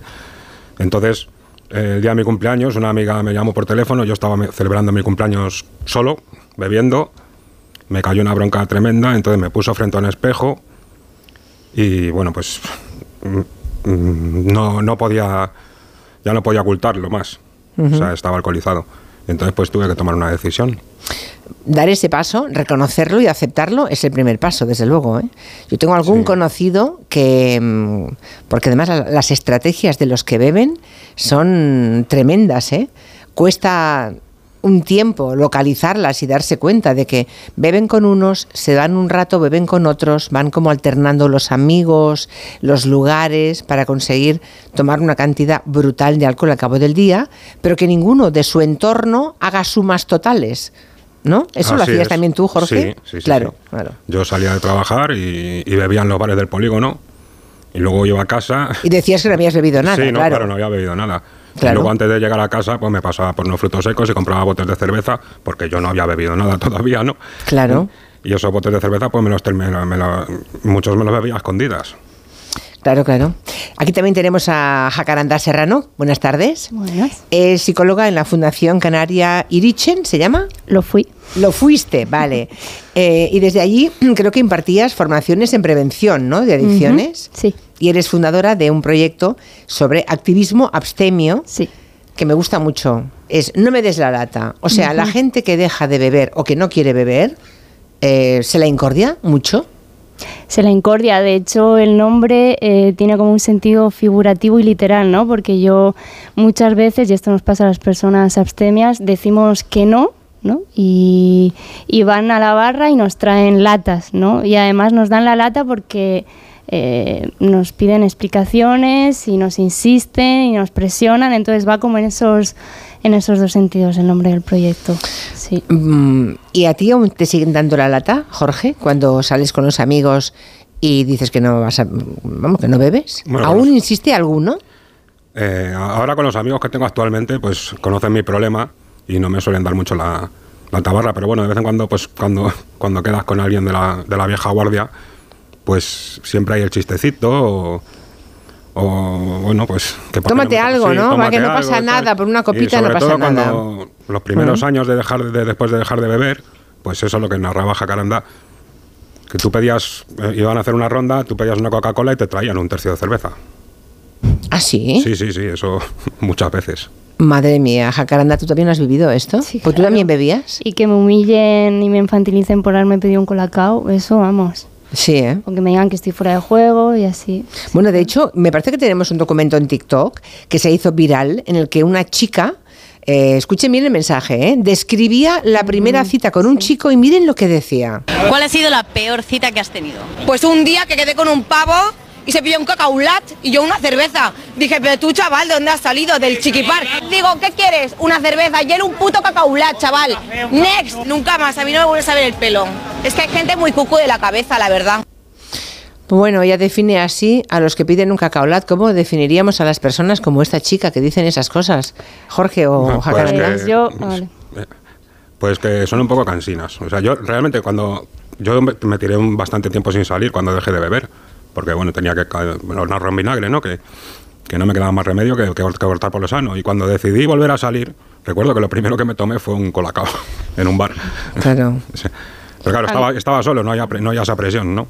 a mí me gusta llamarlos el homo alcoholicus, ¿no? Así con un toque de humor, porque es como que no conciben otra especie que, que no consuma el alcohol. De hecho, yo como minoría social que pertenece al colectivo LGT, LGTBIQ+, como boyera, siempre he extrapolado como los conceptos, ¿no? En, vez de el régimen heterosexual digo el régimen del alcohol, en vez de la heteronorma digo la alcoholnorma o en vez del heterocentrismo el, el alcoholcentrismo, ¿no? Son como conceptos que me ayudan a visibilizar cómo hay una norma social obligatoria del consumo de alcohol porque además no se concibe como una droga cuando es una droga porque inhibe Mm. el sistema nervioso central, ¿no? ¿Y conocéis personas que nunca han bebido porque no, no porque fueran alcohólicos, sino que nunca llegaron a serlo porque no les gusta el alcohol? Jorge. Yo tengo un sobrino que no ha bebido nunca. Nunca. Nunca, y ya tiene, más- ya tiene casi 30 años. Hmm. Y no, pero no, no sé, pero aparte de él no conozco a nadie. O lo que sí, lo que sí, sí, lo que sí conocéis es a personas que no, que beben muy poco, ¿no? Solamente. Sí, eso sí. Están en peligro de extinción, ¿eh? ¿Sí? Sí. ¿Creéis que ahora la gente bebe más? Mm, Lo digo porque tengo estadísticas mm, que. Yo también traje alguna. Sí, a ver, ¿qué dice tu estadística? A ver. Mi estadística dice que el papá Estado, es decir, el gobierno, con los impuestos que pone al alcohol, esto está sacado de la agencia tributaria, en el 2022, que es el dato más reciente que encontré, se llevó 257,5 millones de euros. Y que en la península, como le digo, como dice Pamela, en la península histérica, pues eh, la media son 341 millones de euros de gasto en alcohol que hace la gente. Pero eso es lo que nos gastamos, pero los datos comparativos con años anteriores es, lo que debe dilucidar si consumimos más o menos que antes, ¿no? Y parece que últimamente as- los jóvenes consumen menos. A mí me ha sorprendido el dato, ¿eh? Pero, lo- sí. pero es lo que tenemos ahora mismo, Jorge. Sí, sí consumen menos, sí. No, hombre, a ver, todavía sigue siendo un consumo, pues, un poquito excesivo. Pero Sí, que, pero luego. sí que es verdad que, que- que consumen menos que cuando yo era joven, claro. Supongo que la gente acepta mejor que no beba a alguien que ha sido bebedor y que saben que ha sido alcohólico eh, y que saben que lo ha dejado, ¿no? Eh, y en tu caso, Jacarandá, ¿también te pasa eso o no? ¿O tienes entornos que no saben o...? Mm, cada vez que me relaciono con gente que no me conoce y digo que no tomo alcohol, viene el pedir explicaciones. Entonces, que yo no las doy. O sea, igual que, como te digo, siempre estoy haciendo analogías, igual que a la gente heterosexual no, no le tengo que dar explicaciones de por qué soy bollera, es como no te tengo que dar explicaciones. De por qué bebo o dejo de consu- beber, Claro, claro, es como no, no conciben la libre decisión. En vez de cuestionarse por qué beben como todo el mundo, ¿no? Porque al final venimos de sociedades abstemias y de eso poco se habla. Ah, creo que escribiste un artículo en su momento que tiene un título muy significativo, es el digo más veces no es no a la gente que bebe alcohol que a los machirulos, ¿no? Eso Dices, es, eso es. Tienes que decir más veces que no. Es el escribir Bueno, para picar así. Voy a saludar también a Débora Núñez. ¿Cómo estás, Débora? Hola, muy bien, gracias. De momento ha estado aquí calladita, pero es que ella es empresaria y cofundadora de ah, Sensa o Sense. Sensa. Sensa, Sí, ah, me en parecía catalán, que es en sí. catalán, que significa sin. ¿eh? Eh, es la única tienda que hay en España que solo vende bebidas sin alcohol. Sí. La única en toda España. ¿Y cómo te viene esta idea? Bueno, nosotras conocíamos, las dos somos de los Estados Unidos y conocíamos de este tipo de producto de nuestro tiempo allá y viviendo en Inglaterra y lo buscábamos acá en el mercado y se hacía muy difícil de encontrar. Entonces decidimos eh, tratar de traer esta variedad de productos porque lo que estamos hablando de productos sin alcohol no son zumos ni productos como infantiles, sino como productos adultos que llegan a acercarse a los productos originales con alcohol. O sea, no estamos hablando de cacaolat, como decía ¿eh? Exacto. Eh, la, de, la TikToker, sino ginebras, cervezas, vinos, vermuts, cavas, que más o menos se aproximan, bien trabajados, que lo parecen, pero con alcohol 00. Exacto. O sea, que dan el pego. Ah. Bueno, ¿y qué, y qué tipo de clientela tenéis? Sinceramente, tenemos todo tipo de clientela. Nosotras teníamos la esperanza de que sería, o la expectativa, digamos, de que sería como una clientela más joven, porque ah, existe muchos estudios diciendo que las personas más jóvenes están bebiendo menos, tienen más interés en este tipo de productos, pero desde que abrimos las puertas en Gracia, la verdad es que todo tipo de personas han entrado a la tienda con todo tipo de motivo por cual beber menos o de que han dejado de consumir alcohol por completo. Es curioso porque Sensa, la, la tienda de, de Débora, está en la Plaza del Sol, que es un poco el epicentro de todos los botellones que se hacen en Barcelona.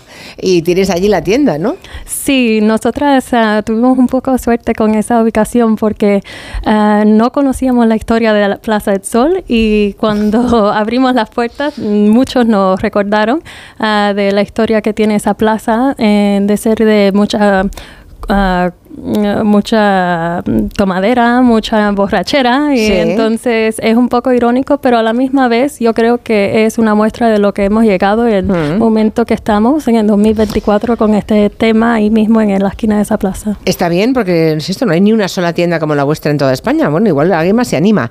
Eh, dice en Twitter un oyente, tengo 47 años, no me gusta el alcohol, ha sido y es un, un puto peñazo salir y que te insistan siempre en beber alcohol. Ya a mi edad realmente mm, me la tan, tan, tan, lo que piensan los demás. Otro más dice, yo ya he optado cuando me insisten en decir, si tenéis un problema con la bebida y no queréis reconocerlo, es vuestro problema. Así que a mí no me hagáis caer en el alcoholismo. Dice, imagina cuando digo esa frase en una fiesta de empresa o en un cumpleaños. Se produce un silencio incómodo. Bien, escuchemos. Yo no soy abstemio, pero durante el mes de enero he decidido dejar de beber alcohol para limpiar un poco los excesos navideños.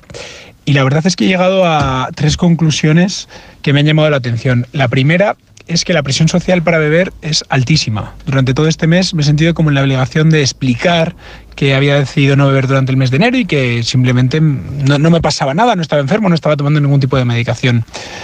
La segunda conclusión es que mi rendimiento, así lo he percibido yo, mi rendimiento laboral y deportivo ha mejorado bastante. Me siento como más fuerte, menos cansado. Y en tercer lugar es que la cerveza sin alcohol, sobre todo la tostada, me parece que está muy conseguida. Y de hecho yo he decidido alargar esta reducción al máximo del alcohol siendo realistas y sabiendo que quizá en una boda, en una cena especial, pues me va a apetecer tomarme un- Mm. una copa o un vino. Pero que, no sé, por lo menos de lunes a, a viernes, mi reducción del alcohol sea total. Soy astemia por vocación. No me siente bien el alcohol, me salen granos, soy intolerante a los taninos del vino y a todo el alcohol. Y yo con mi grupo de gente saben que yo no bebo y no me provocan nada. Y si salgo con otro grupo, grupo de gente dices, ¿qué quieres? ¿Un refresco, una colacao o un café? Nunca dicen nada. ¿Será que mi gente no le da mucho al caño? Pero vamos, no pasa absolutamente nada. Es verdad, depende mucho de los grupos humanos, ¿eh? Eh, Sí, eh, ahí, ahí está. Yo no sé si hay presión diferente socialmente para los hombres que para las mujeres. Lo digo porque, ah, Sí, la hay, eh, por sí. ejemplo, en casos de violencia sexual, eh, em, el tema del alcohol funciona como un atenuante, por ejemplo, para el agresor sexual. ¿No? Lo estamos viendo con Dani Alves estos días, que parece que lo que quiere decir es que iba borracho y el testimonio de su mujer es que iba borracho como para atenuar el presunto delito que cometió Da- Dani Alves, ¿no? En cambio, cuando una mujer va eh, bebida, ¿eh? está alcoholizada, va bebida, se la castiga. Ah, no ir borracha por la vida, luego te pasa lo que te pasa. Es curioso, ¿no? La diferencia. Es un castigo Sí, sí. moral. Sí, o sea, las mujeres siempre tienen eh, una doble penalización Siempre. moral y social, ¿no? Es como en los hombres además refuerza su masculinidad hegemónica, es así. Y, y en las mujeres está muy castigado y te pasa lo que te pasa por borracha. Y además hay como una falsa percepción de que hay menos mujeres borrachas, pero es como, ¿por qué? Porque hay una mirada androcéntrica sobre las adicciones. Es como las mujeres no van a los centros porque tienen miedo a que les quiten la custodia de sus criaturas, porque como se encargan de los cuidados con la feminización de los cuidados, o porque los centros de rehabilitación te exigen estar dos semanas mínimo sin conexión con el exterior y ellas abandonan el tratamiento porque tienen que cuidar. Entonces, y no hay centros que incluyan a las criaturas, solo hay uno en Gran Canaria, eh, que lo lleva Irichen. Y, y poco más, o sea, es como que esa mirada androcéntrica sobre las adicciones no hace que, que pensemos que hay menos mujeres adictas, pues que lo No llevan, verdad, lo claro. llevan en silencio por esta penalización y por esta exclusión y androcentrismo que hay, ¿no? ¿Tú también pasaste, Jorge, por algún centro? No, no pasé No. por ningún centro porque las opciones que me ofrecía la sanidad pública pues eran escasas. Y, y yo pues no puedo pasar por un centro, yo tenía que seguir trabajando como fuera, yo necesitaba el dinero. Entonces pues lo hice a las bravas. Ya, ya, o sea, mm, con tu propia fuerza personal, ¿eh? Sí. Bueno, pero lo has conseguido, Jorge. Sí, han pasado ya muchos años y bueno. ¿Cuántos? Pues más de 15. Bueno, eso está muy bien. Eh, creo que además eh, en ese libro, en Vinagre, dices que el alcohol te vació la vida y, y- y luego dejarlo, pues casi te llena la cuenta corriente. Sí, o sea, si echamos sí. cuentas de lo que nos de lo que nos gastamos en alcohol, ¿no? Sí, es que, es que eso, eso es curioso porque eso es algo que ocurrió sin yo desearlo, ¿no? Yo solo quería dejar de beber. Entonces, Ya. entonces, cuan- claro, no me di cuenta de, de- de todo el dinero que se me iba en, en beber, eso lo cuento en vinagre, Mm. hasta, hasta que un día fui al banco y, y dije, hostia, ¿esto, esto, esto qué es? Y, y claro, me dejaba muchísimo dinero porque es que yo bebía todos los días y a cualquier hora. Bueno, sal- salvo cuando estaba trabajando, es la única etapa del día que no, no bebía, pero el resto... Aquí, te- aquí a, tengo... a mí me apetece rescatar con esto que has dicho de la violencia sexual y el alcohol, que hay movimientos de mujeres que luchan contra todo esto. En el siglo XIX estaba el movimiento femenino por la templanza, que fue el precursor de la ley seca, porque eran las que sufrían las consecuencias del maltrato de los hombres borrachos, que además, como dice em, Jorge. Jorge, em, se vaciaba las cuentas y dejaban a las familias pobres, entonces, y fueron las que consiguieron sufragio femenino, y luego el movimiento de las mujeres zapatistas que han quitado el alcohol del movimiento social, ¿no? Es como, como los hombres son unos borrachos y nos maltratan y lo sufrimos nosotras y nuestras criaturas, chao Las zapatistas, está bien, está bien.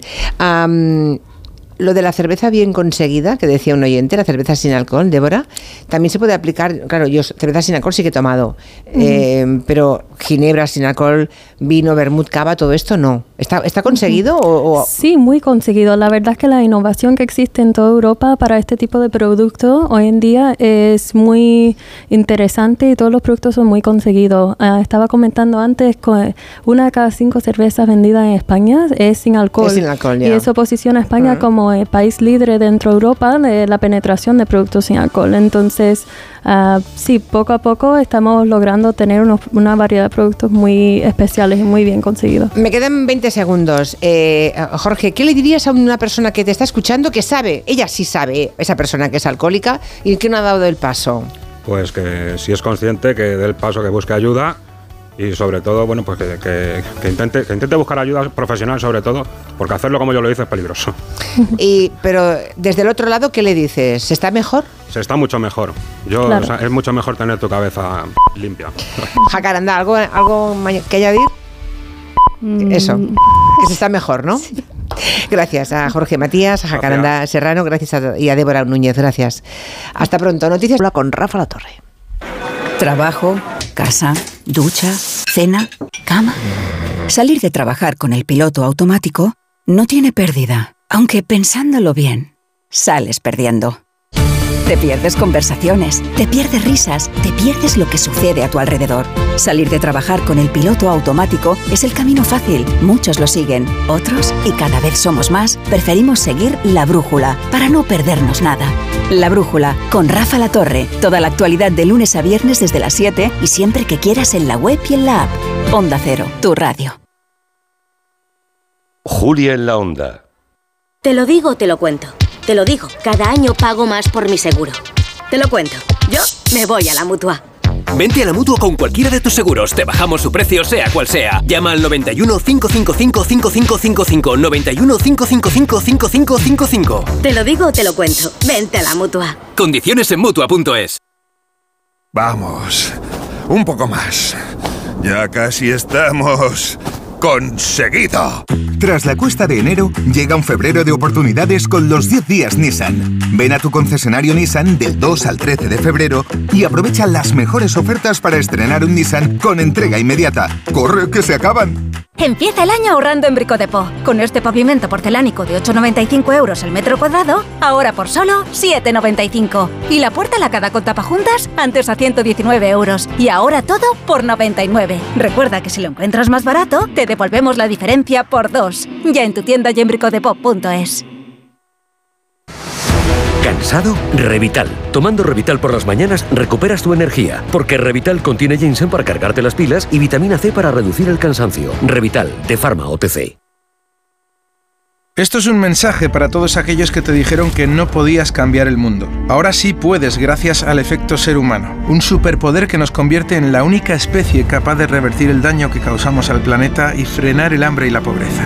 Es hora de utilizar este nuevo poder. Descubre cómo hacerlo con manos unidas en efectoserhumano.org.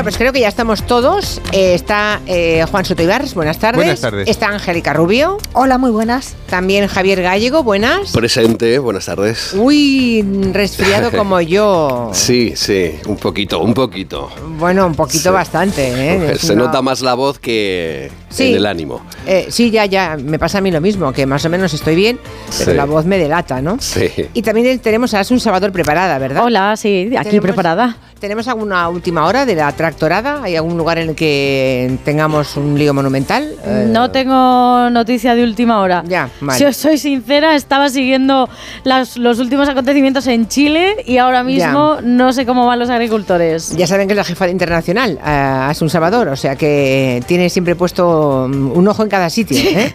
Me voy a quedar bizca de mirar para los lados. Hoy vamos a hablar de un dilema que es cómo conjugar la transición verde con la presión que están haciendo los agricultores en toda Europa a cinco meses de las elecciones europeas. Está claro que los costes de esa transición verde no pueden asumirlos solamente ellos, pero tampoco se puede abandonar el único camino que parece el único responsable ante el evidentísimo cambio climático. Y luego en medio de todo ese dilema, para convertir, para, añadir un elemento más, tenemos a los ultras de toda Europa que están aportando ideas muy simples a problemas muy complejos, ¿verdad? Que son los que niegan las evidencias científicas, claro.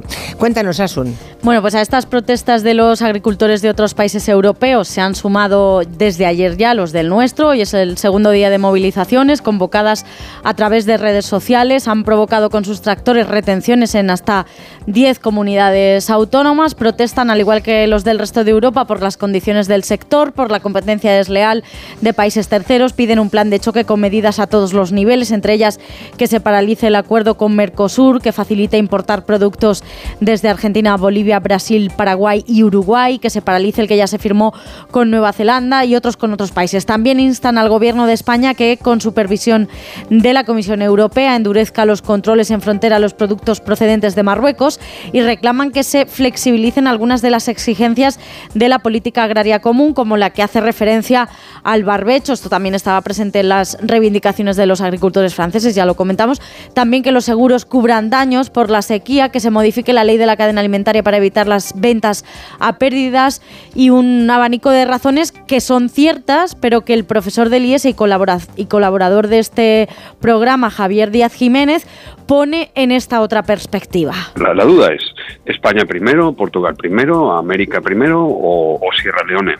Entonces, si tú crees en el libre comercio y crees en la solidaridad global, pues, eh, pues los agricultores europeos son unos son eh, ricos globales protestando, ¿no? Que, quiere- que quieren pues vivir mejor a costa y hay alguien que pierde a costa de los pobres globales. Según el profesor Díaz Jiménez, los agricultores son un lobby y están aprovechando todas las circunstancias adversas del momento y todas las que afectan específicamente al sector para hacer presión. Es una solución complicada y entonces que hacen los agricultores pues aprovechan de todo tipo de circunstancias, de la invasión de Ucrania, de la competencia del trigo de Ucrania, de las sanciones, de, de la inflación, de que la distribución intenta a- apretarle los márgenes para no subir sus precios. Todo eso es verdad. Que la Unión Europea es burocrática. Pues sí, hay que hacer papeles y si no, no te dan la PAC. Pero tú puedes, pero tú puedes estar fuera de la PAC, ¿eh? Que no estás obligado a, no, no, solo si quieres las, si quieres las subvenciones.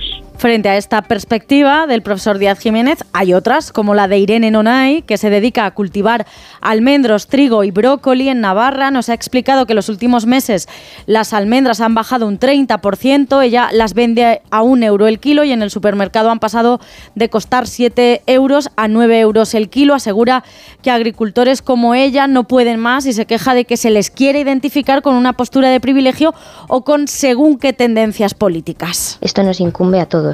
Estamos hablando de la soberanía alimentaria de nuestro país y de toda Europa.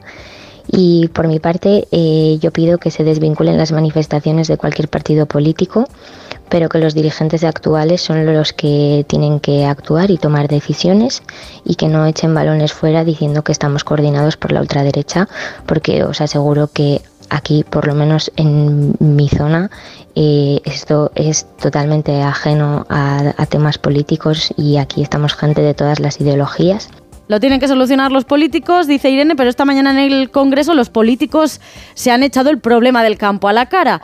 Pedro Sánchez prometía atender una de esas reivindicaciones de los agricultores, la de la cadena alimentaria. Nosotros estamos facilitando la adaptación a la normativa de la Unión Europea, estamos simplificando la PAC, estamos implementando cláusulas espejo y vamos a fortalecer la ley de cadena alimentaria. Anuncio al cabo de las protestas sin más detalle, mientras que desde la oposición Feijó y Abascal, Partido Popular y Vox acusan a Sánchez de los problemas del sector. Debería escuchar a la agricultura. ¿Sabe por qué? Porque no aguanta el dogmatismo ambiental de su gobierno.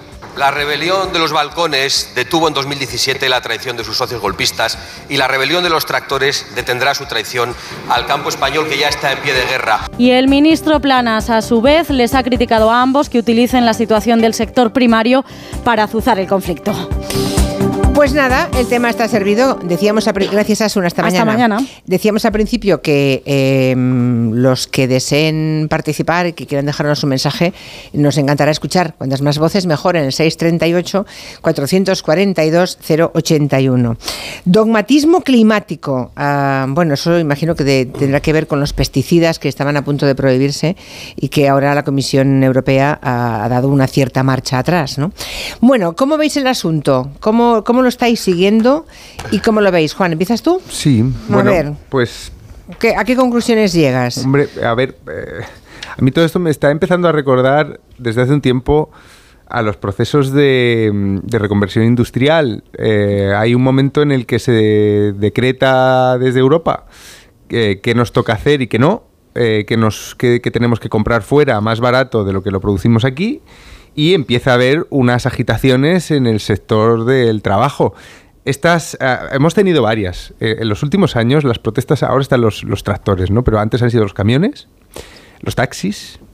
Eh, y hay algo en común entre, mm, eh, entre, estas, eh, entre estos profesionales. Suelen ser los que protestan pequeños empresarios, autónomos, en el caso de los taxistas, camioneros de pequeñas flotas, etcétera, ¿no? No eran los grandes, ya os acordáis de que ahora con el campo se está diciendo lo mismo, ¿no? Los, los grandes están más a salvo porque son más competitivos y tienen mayor flexibilidad ante la burocracia europea, que también cuesta más, no es sencilla, también cuesta más a los pequeños productores, a los pequeños empresarios. ¿no? Entonces lo que, se está, lo que se está viendo es un movimiento en el que el campo estos días, eh, eh, contra lo que está clamando, es contra el libre comercio. Es así. Es así, pero es que eh, China y Estados Unidos están aplicando ya medidas proteccionistas en sectores que consideran estratégicos. Es que hay un cierto movimiento hacia atrás en el libre mercado que hemos conocido durante los últimos 30 años y lo están haciendo las grandes potencias, ¿no? Entonces, Europa eh, pretende seguir eh, siendo el oasis del libre mercado tal y como Del se liberalismo. del liberalismo más eh, deslocalizador, etcétera, ¿no? Y eh, esto, claro, está generando unas tensiones sociales. Eh, dices, bueno, en los años de la reconversión fue la izquierda la que, la que patrimonializó a través de los sindicatos las protestas de los trabajadores de la siderurgia, etcétera, de las minas, todo esto, ¿no? Que se, fue echando para atrás, ¿no? Ahora parece que son más los movimientos de, de derecha porque en el caso del campo en concreto choca eh, el, ah, eh, el afán de los, de los trabajadores del campo en conservar sus, sus condiciones o mejorarlas con una de, uno de los caballos de batalla de las izquierdas liberales europeas, que es el ecologismo.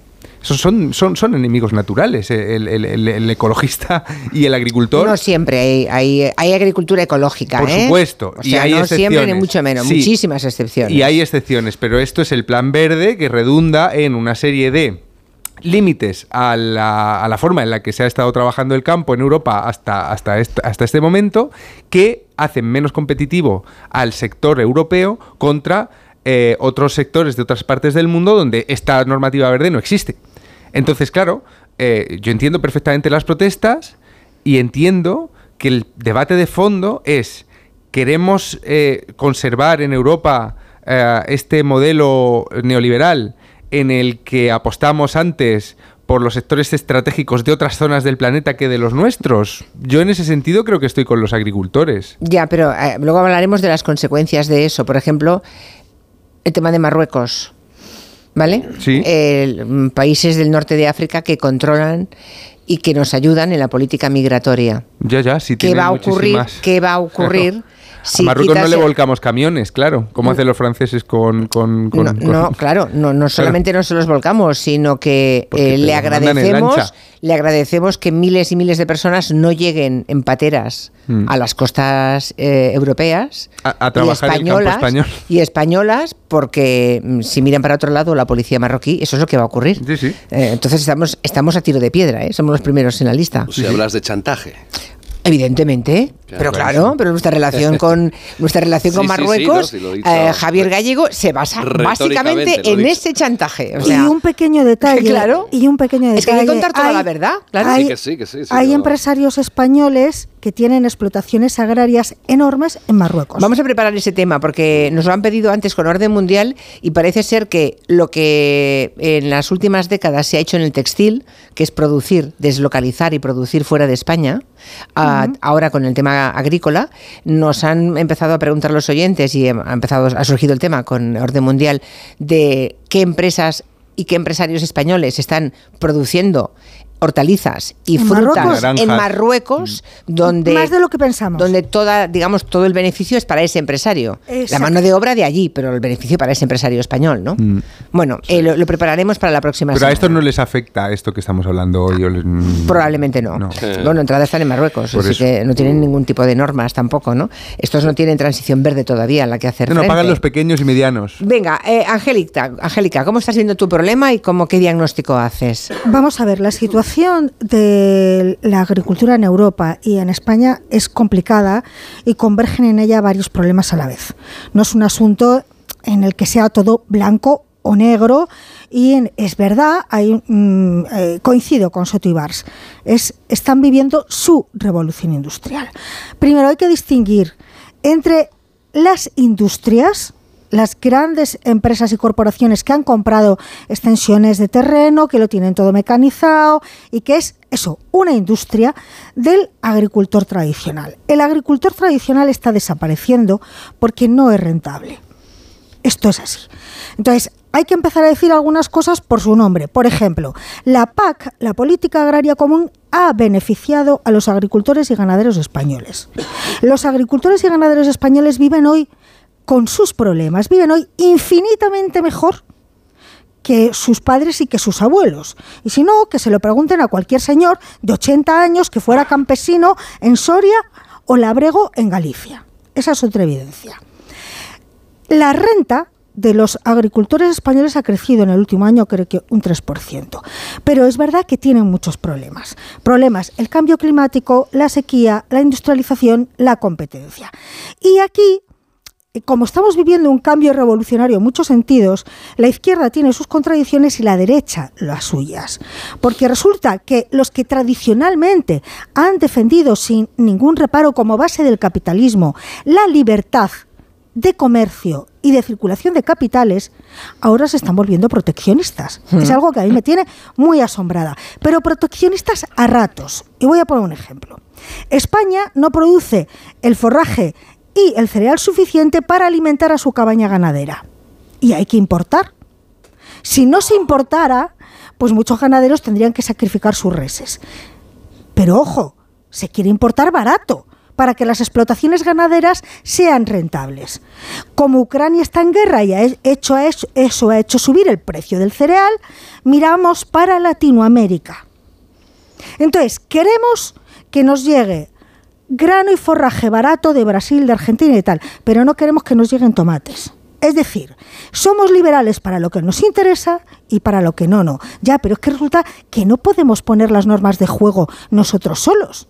Es que esto no funciona así. Es que queremos ser proteccionistas solo para lo que nos interesa.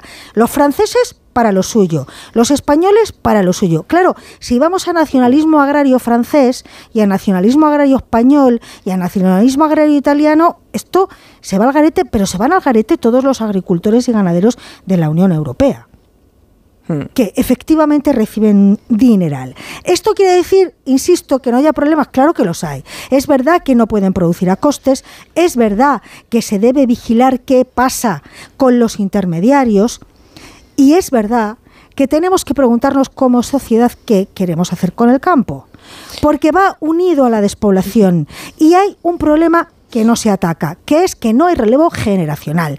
Nadie quiere ser en España ni campesino, ni ganadero, ni agricultor, ni ganadero. El otro día entrevistaban en las estaciones y decía, es que mi hija quiere ser funcionaria, ¿para qué voy a seguir yo con esto? Es decir, ¿hay problemas estructurales en el campo? Muchos. Y luego, por último, ya hablaremos de las protestas en sí, también Vale, recibidas por todo el mundo. esto. Volviendo al- tema de la Unión Europea, eh, lo decíamos antes, eh, son datos y mm, ha hecho un, un- un interesante artículo el profesor Javier Díaz Jiménez de, de IS, mm, profesor de IS, que es nuestro colaborador. Se, el 30% de todo el presupuesto de la Unión Europea, el 30% es para la agricultura de todos los países miembros. O sea, el 30%. Hubo, Casi 200.000 millones de euros al año. Mm, tengo una cifra más pequeña yo, ¿eh? Tengo 60.000 millones al año. Pero no, bueno, no. t- Pero, en fin, el- transferencias... el, el porcentaje es lo importante. Sí, el porcentaje es el 30%. Hubo un tiempo en que fue el 50%. Pero ahora estamos en el 30%. O sea, el 30% de todo lo que gasta la Unión Europea va a, a subvencionar mm, el, el sector agrícola de todos los países agrícolas como España, claro. Y le sirve para, para cubrir costes como mucho, porque no se hace más competitivo en las cadenas de No, claro. distribución. O sea, Hombre, que es, es que un tenemos- dinero que es para cubrir costes. Bueno, es que en tenemos dere- producción. es que tenemos derechos laborales. Claro, claro. Aunque luego encuentran a alguno con, en fin, con marroquíes que viven en chozas, ¿eh? Um, Mm. cobrando c- 10 euros el día. Eso Ah, también existe. y, y ¿eh? luego Bueno. nosotros queremos verduras y hortalizas baratas, ojo, Y ¿eh? todo el año. Y todo el año. Todo el es año que de si todo. solo queremos producto europeo, Cachofas en verano. No, el vamos a tema tener es- que pagar más caro. No, el tema es si queremos productos ecológicos eh, de calidad, incluso sin ser ecológicos, producidos aquí, el consumidor también tiene su parte de responsabilidad. Exacto. El que Bueno, pueda, y con, y el con que la pueda- inflación como está, a ver quién se lo puede permitir Bueno, bueno, también. el que pueda hay- permitírselo, Hay mucha gente bajo el Pero ¿por qué umbral de la compramos, pobreza, ¿por qué eh. compramos más barato incluso la gente que se lo puede permitir? O sea, a final de, de- de todo esto, fijaros, la pregunta es ¿cómo repartimos el coste de la transición ecológica? ¿No? Y, y- y- y, bueno, y los derechos laborales, ¿cómo lo repartimos entre todos esto? Pero entre todos incluye a países que están fuera de la... Es que a mí lo que me da rabia de esto... Perdón, Ja- Javier, que, que- que Me todavía no has podido... me Perdón, perdón, Voy, ah, voy. eh, es un segundo. Y pero- si Marruecos te pero- dice- pero- vamos pero a es un- ver. Es un momento, es un momento que, que- que estamos compitiendo con países que están fuera de la transición ecológica y el cambio climático es global. Entonces estamos nosotros en Europa eh, eh, controlando las emisiones de carbono, los fertilizantes y todo este, este rollo, empeorando las condiciones de vida y las condiciones de trabajo de algunos sectores y sin embargo estamos compitiendo con un gran mundo que no, está en no, ese... Juan. Por eso dedicamos eh, no. 60.000 millones de la Unión Europea.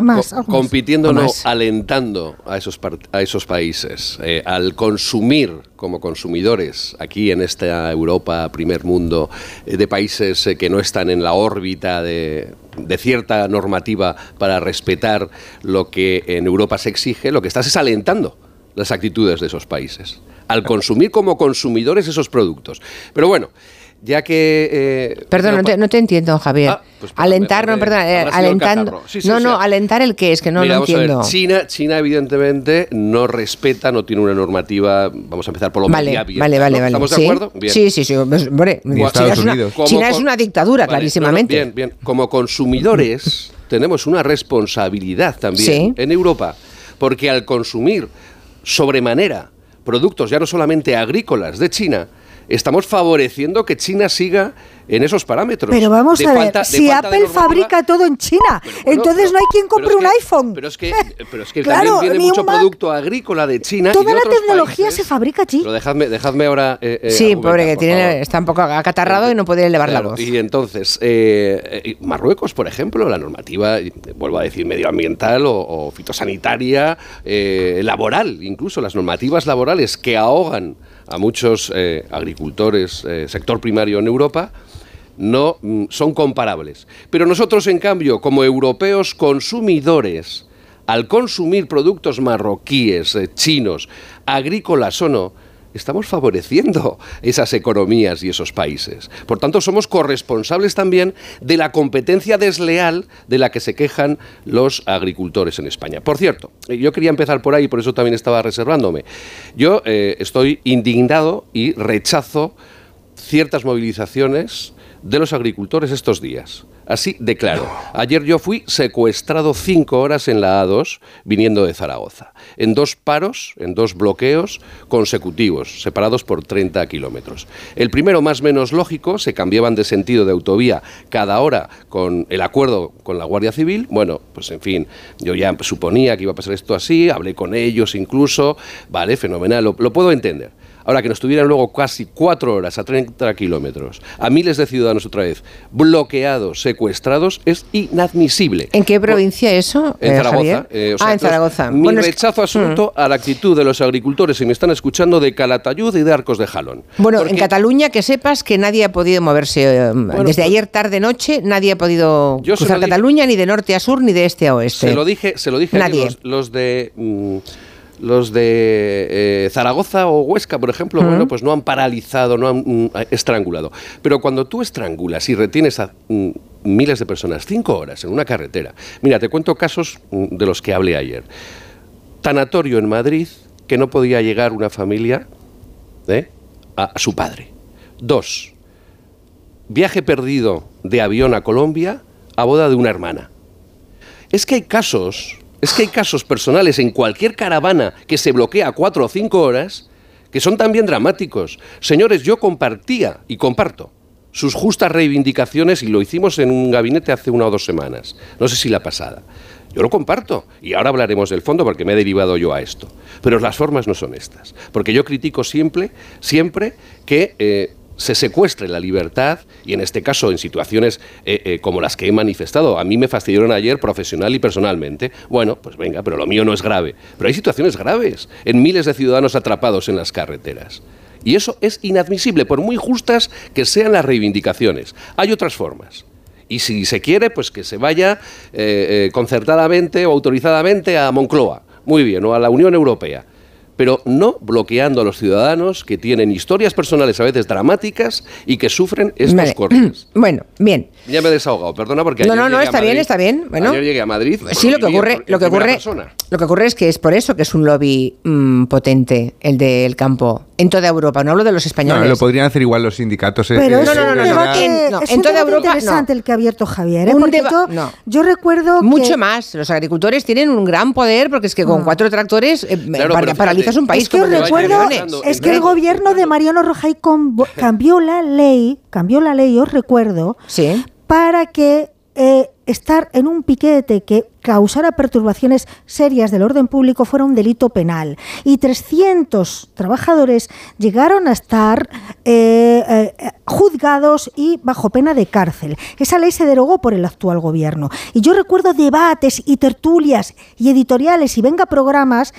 criticando la actuación de cortes como esta carretera porque se atentaba contra la libertad individual, como ha explicado Javier. Y curiosamente, mira, con estas tracturadas, al primero que le escucho esa queja es a Javier, porque curiosamente con los agricultores ha, habido una especie de todo está bien, cosa que no ha pasado con los de mineros, con los de la metalurgia, en fin, que, cuidado, ¿eh? Lo que no depende, Angélica, es de- del fin. Mm, Yo comparto sus justas reivindicaciones, y se lo dije ayer en plena carretera, en pleno parón, pero eh, las eh, formas no son estas, y los medios no son estos. Y, y incluso se pueden volver en contra de ellos. Y yo creo que se están volviendo ya si siguen eh, eh, en esta eh, situación. Pero bueno, esa es la forma. Entrando en el fondo, que es lo que planteabas, Julia, de- del debate, y me parece muy interesante lo- la globalización que apuntaba Juan y, y Angélica. A ver, eh, Mira, más elementos, de- perdona, te, Sí, te- sí, te- bueno. te dejo enseguida, ¿eh? pero elementos que añaden para el debate, por ejemplo, ah, dice Gustavo, ¿dónde creéis que íbamos a pescar? En aguas marroquíes, ¿no? Si interrumpimos. Lo digo porque es muy fácil decir que no, que no entre ni un tomate de Marruecos, ¿no? Por ejemplo, ¿eh? o que no entre nada. Bueno, que hay que pensar que en un mundo interconectado, todo, cualquier decisión tiene consecuencias inmediatas a a a cerca. Y que, claro, claro que entonces ¿Y de las soluciones, que las soluciones esas simplonas de seamos autosuficientes implican en cadena una concatenación de horrores, por ejemplo, no poder pescar en aguas que no sean estrictamente Pero ese es- españolas. Pero de- Ese pero- es un pero- extremo. o sea, Vale, lo de- sí, sí. o sea, quiero decirte. Lo de, No, no las, es un extremo. lo de las bueno, pateras, hombre, termino- no. el sector con- de la pesca, pregúntales. Termino con dos frases. Sí, ya está. El, el proteccionismo eh, eh, extremo es un extremo. Es decir, eh, yo, por ejemplo, veo mucho más fácil que el exceso de regulación, si es que ya están reculando eh, eh, en Europa. Claro. Con, estas primeras manifestaciones. Porque Por tanto, faltan cinco meses para las Ah, elecciones. amiga, pero, pero y también porque a lo mejor no era tan, tan, tan, tan eh, necesario. Bueno, les parece, a ver si me entienden, es que les parece más necesario en este momento no perder las elecciones. Bueno, es que, es que en esos Claro, casos, es entonces- que- entonces también tienen en ese sentido Claro. eh, parte de razón los agricultores al decir que eh, el ahogamiento por el exceso de regulación, de restricciones, de exigencias eh, normativas unido a otras muchas causas y a la competencia desleal, está haciendo que sea inviable. Y yo os pongo solamente, y termino ya, un dato sobre la mesa. En los últimos años se han eh, perdido dos millones de hectáreas cultivables en España, se han abandonado. Hmm. Están, están ya no en barbecho, están ya volviendo a ser arbustivas. Se han abandonado. Pero ha aumentado el regadío. No, no, no, no. no. ¿Ha aumentado el regadío? La, la superficie. Considerablemente, la- además, Bien, sí. pero la superficie cultivable en España dedicada al sector primario, que era 14 millones de hectáreas en el 2012, ahora es 12 millones. Por tanto, se han perdido 2 millones de hectáreas. Se está despoblando el campo de Porque la gente se quiere ir de del ganaderos. campo, la gente quiere pero- vivir en la ciudad. bueno, pero ahora que estamos hablando precisamente de que hay Claro. que revertir esa situación, lo que no podemos es ahogar más desde Europa y desde el gobierno también central, que también puede hacer algo más, a una situación de un sector primario que tiene... Tenemos que ser sinceros. Pero- pero- Por muchas subvenciones que den, que no la mayoría de la gente no quiere ser agricultora ni ganadera. Pero, eh, Yo puse el ejemplo pero del la- hombre este pero que ¿por le no da- les renta, Pero, no, Pero- no, pero aquí- aunque le rentara, pregunta- aunque No, le no, rentara. hay, hay interés también. Bueno, pero yo soy de evidentemente si tú- pueblo, pero- de verdad que yo, yo- soy de pueblo y hay muy y hay muy poca gente que quiera ser agricultora y ganadera de vocación porque es un trabajo muy duro. pero, Angélica, una cosa- prefiere- Si no renta, Bueno, pues porque- más duro todavía. Bueno, vamos a ver, de verdad, aunque fuera rentable, es que tú le dices a cualquier chaval joven, oye, ¿qué prefieres? ¿Levantarte a las 5 de la mañana y estar pendiente del campo o estar o ser influencer? Pero una cosa- una seamos pregunta, sinceros. una pregunta. No volvamos A ver, bucólico algo que no lo es. que sí es que que se nos escapa una cosa esencial, perdonadme, pero eh, eh, no es solo lo que la gente quiere hacer. eh, eh, tenemos que pensar en lo que los países queremos hacer. Eh, ¿Tú crees que en China la gente quiere hacer móviles? Hombre, pero no. es una dictadura. Eh, no, Hombre, ya. ¿y crees que en Estados Unidos Yo no quiero hacer- ser como No, China. es que los países toman decisiones estratégicas, protegen aquellos sectores que consideran que son importantes para su desarrollo futuro, y en Europa, en España en concreto, ya parece que cometimos un cierto error con la desindustrialización. Es decir, eh, entregamos a la globalidad una cuestión que en algunos sectores nos hubiera venido bien conservar. Esto se vio perfectamente en los primeros compases de la pandemia cuando hacían falta muchas mascarillas. No tenemos tejido. Entonces, va- vamos a ver. España tiene, aparte de que hay gente, tienes razón, Angélica, la gente no quiere ser del campo y hay muchas razones diferentes. Desde la- la- las aspiraciones de los jóvenes que van por otro camino, más, más urbanita, más lo que sea, a las malas condiciones económicas, es una vida muy dura, etcétera. Vale, Es que eso es- perfecto. eso es clave. Pero, pero yo creo que como Bueno. pa- los países tienen que tener también proyectos. Los países tienen que fomentar y proteger aquellos sectores que consideren estratégicos. Entonces ahora en Europa tenemos que hacernos esta pregunta. ¿Queremos depender en algo tan esencial como la producción de alimentos de otros países, visto cómo está el panorama internacional, vista la guerra de Ucrania, visto que en cualquier momento meten una tijera, me- levantan un arancel en no sé qué país y te quedas sin nada. Es decir, tenemos que pensar a futuro eso. ¿Queremos campo o no queremos campo? Y Y a- por ahora la respuesta está siendo no. Y, la y a futuro tenemos que pensar también en la emergencia climática, eso a lo que Feijo llama dogmatismo climático, que hoy me he quedado parada, por cierto. Pues tendremos Pero que pensarlo ver, digo- globalmente, lo- porque si- claro, si, de somos los únicos tontos que Eh, ponen es que hay- impuestos No, a Ya, ya, pero el proteccionismo es eso, de A ver, fronteras para adentro, de Primero, no para adentro. no primero, en el campo español hay un sector donde se ha invertido y se ha modernizado mucho, sobre todo en el ahorro del agua, ¿vale? Ahí vamos mucho más avanzados que los franceses. No cometamos el- lo que hacen los franceses, que la culpa es del tomate español y nosotros decimos lo mismo de lo de Marruecos. No, Claro. se ha modernizado. y se ha Para. Francia los culpables somos Bien. nosotros. Ahora porque bien. ellos tienen algún producto fitosanitario prohibido Eso que es. nosotros todavía teníamos moratoria para seguir usando y que ahora también van a permitir a los franceses usar. Vale, ahora Y- y bien, en nuestra España- moratoria no es moratoria, será ad eternum, ya, ya podrán Ah, seguir ahora bien, usándolo. ahora bien, hablando de realismo. En España el impacto del cambio climático es brutal, se ponga como se ponga Feijó. Más que en otros Y países. aumentar hectáreas de regadío en zonas donde no hay agua y no va a haber agua es un error. Entonces coincido con Sotibars que hay que planificar. ¿Queremos agricultura? Sí. ¿Y qué tipo de agricultura es posible? Porque si no hay agua para producir mangos, ni aguacates, pues tendremos que dejar de plantar mangos y aguacates y plantar y otras cebollas. cosas. Claro, claro. bueno, pero nadie se atreve Yo he a tomar pasado esas decisiones. el 90% de mi vida sin probar aguacates españoles es. y no he sido desgraciada por eso. O sea, no hay- en fin, por aquí dice José Manuel. Fuera se produce barato porque no cumplen normativas laborales, higiénicas ni ecológicas. Pedir que lo que Claro. se venda aquí cumpla esas normas haría más justa la competencia dentro fuera y protegería a los de fuera. Eso es un arancel. Claro, eso es, eso es, Eso es una barrera de Sí, de acuerdo. Vale, vale. de acuerdo. Ahora viene la segunda parte. Es- La segunda parte es, ¿queréis pagar un kilo de naranjas a 10 euros? No, es Pero que. se a está ver, a ver, pagando unos precios loquísimos. Vuelvo, No, vuelvo a la no sabes lo que pagarías si fuera producido Julia, aquí solamente. Claro, la- no, yo, yo hablo de la responsabilidad del consumidor. Eh, es que eso es lo que iba a decir. Eso, Lo- el consumidor no es inocente a todo esto. Es que lo que he Donde va a planteado- comprar, escoge dónde compra y por qué compra ese. ¿Y dónde se lo puede permitir, eh? Esa Sí. es. En los alimentos de primera necesidad Que sí. tira mucho la... Pero, perdona, eso, mm, para decirlo así a calzón quitado, queda muy bonito. No, pero es verdad. Pero hay muchísima gente que se lo puede permitir y, y se gasta igual la- en la cerveza en la terraza. eh, la cerveza más cara, 10 euros, y en cambio se va a comprar el kilo de naranjas si quiere la más baratita. Bueno, esto, esto también es una es realidad. una actitud, sí, es una actitud individual, vale, pero, pues, bueno, pues ya está. Pero el que- mercado no funciona así. Es muy, demasiada la gente que se está alimentando a diario y, y- Ya, pero el y la mayor consumidor parte también tiene es- una- si miras los salarios en España, El no- consumidor- no, son ese, ese- esa persona que, que elige comprar el aguacate a 15 euros. No, todos somos responsables. Lo pero último, Exigir las mismas condiciones eh, Sí. a la exporta- importación de productos de otros países no es proteccionismo, es igualdad de condiciones. Es jugar con las mismas cartas. Es distinto. Hmm. Proteccionismo es proteger lo nuestro frente a otros que a lo mejor producen igual, con las mismas exigencias. No, en este caso sería exigir lo mismo y jugar en las mismas condiciones. o sea que ellos también tengan derechos laborales. Y los también- marroquíes. Y exigencias. Claro, que tengan eh, salario mínimo interprofesional como nuestro y cobren como nosotros, y ¿no? exigencias Claro. sanitarias y exigencias de producción. No, no, no, ya, todo eso doy por sentido, pero también Yo los derechos dije- laborales. Yo dije el otro día aquí, porque tenía información, y os lo comenté cuando debatimos este asunto por los eh, agricultores franceses. Las sandías que hemos tomado en España procedentes de Marruecos este verano, que han sido muchas porque eh, por la sequía en España se han producido menos, lo que nos hemos comido. Eso me lo ha dicho alguien que sabe de qué hablaba.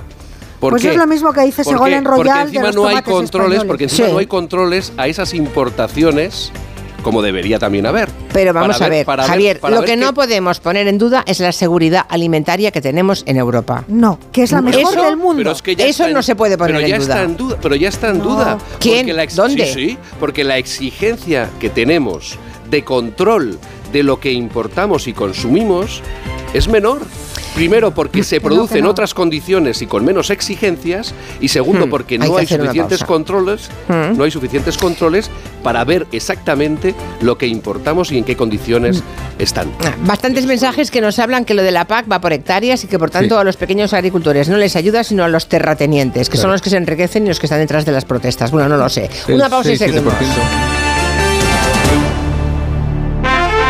La palabra ladrón puede significar dos cosas. Clavija donde poder conectar tu coche eléctrico o persona que roba el cable de tu coche eléctrico. Ahora el seguro de coche eléctrico e híbrido enchufable de línea directa también significa dos cosas. Que además de ahorrarte una pasta, también te cubre el cable de recarga en caso de robo. Cámbiate y te bajamos el precio de tu seguro de coche sí o sí. Ven directo a lineadirecta.com o llama al 917-700-700. El valor de ser directo. Consulta condiciones. En Alquiler Seguro sabemos que cada cliente es único. Por eso estamos orgullosos de ser la primera empresa del sector en recibir la certificación AENOR de compromiso con las personas mayores. Horario preferente, más de 50 oficinas a tu disposición, gestores especializados y mucho más para que la edad no sea un obstáculo en tu alquiler. Alquiler Seguro, la revolución del alquiler.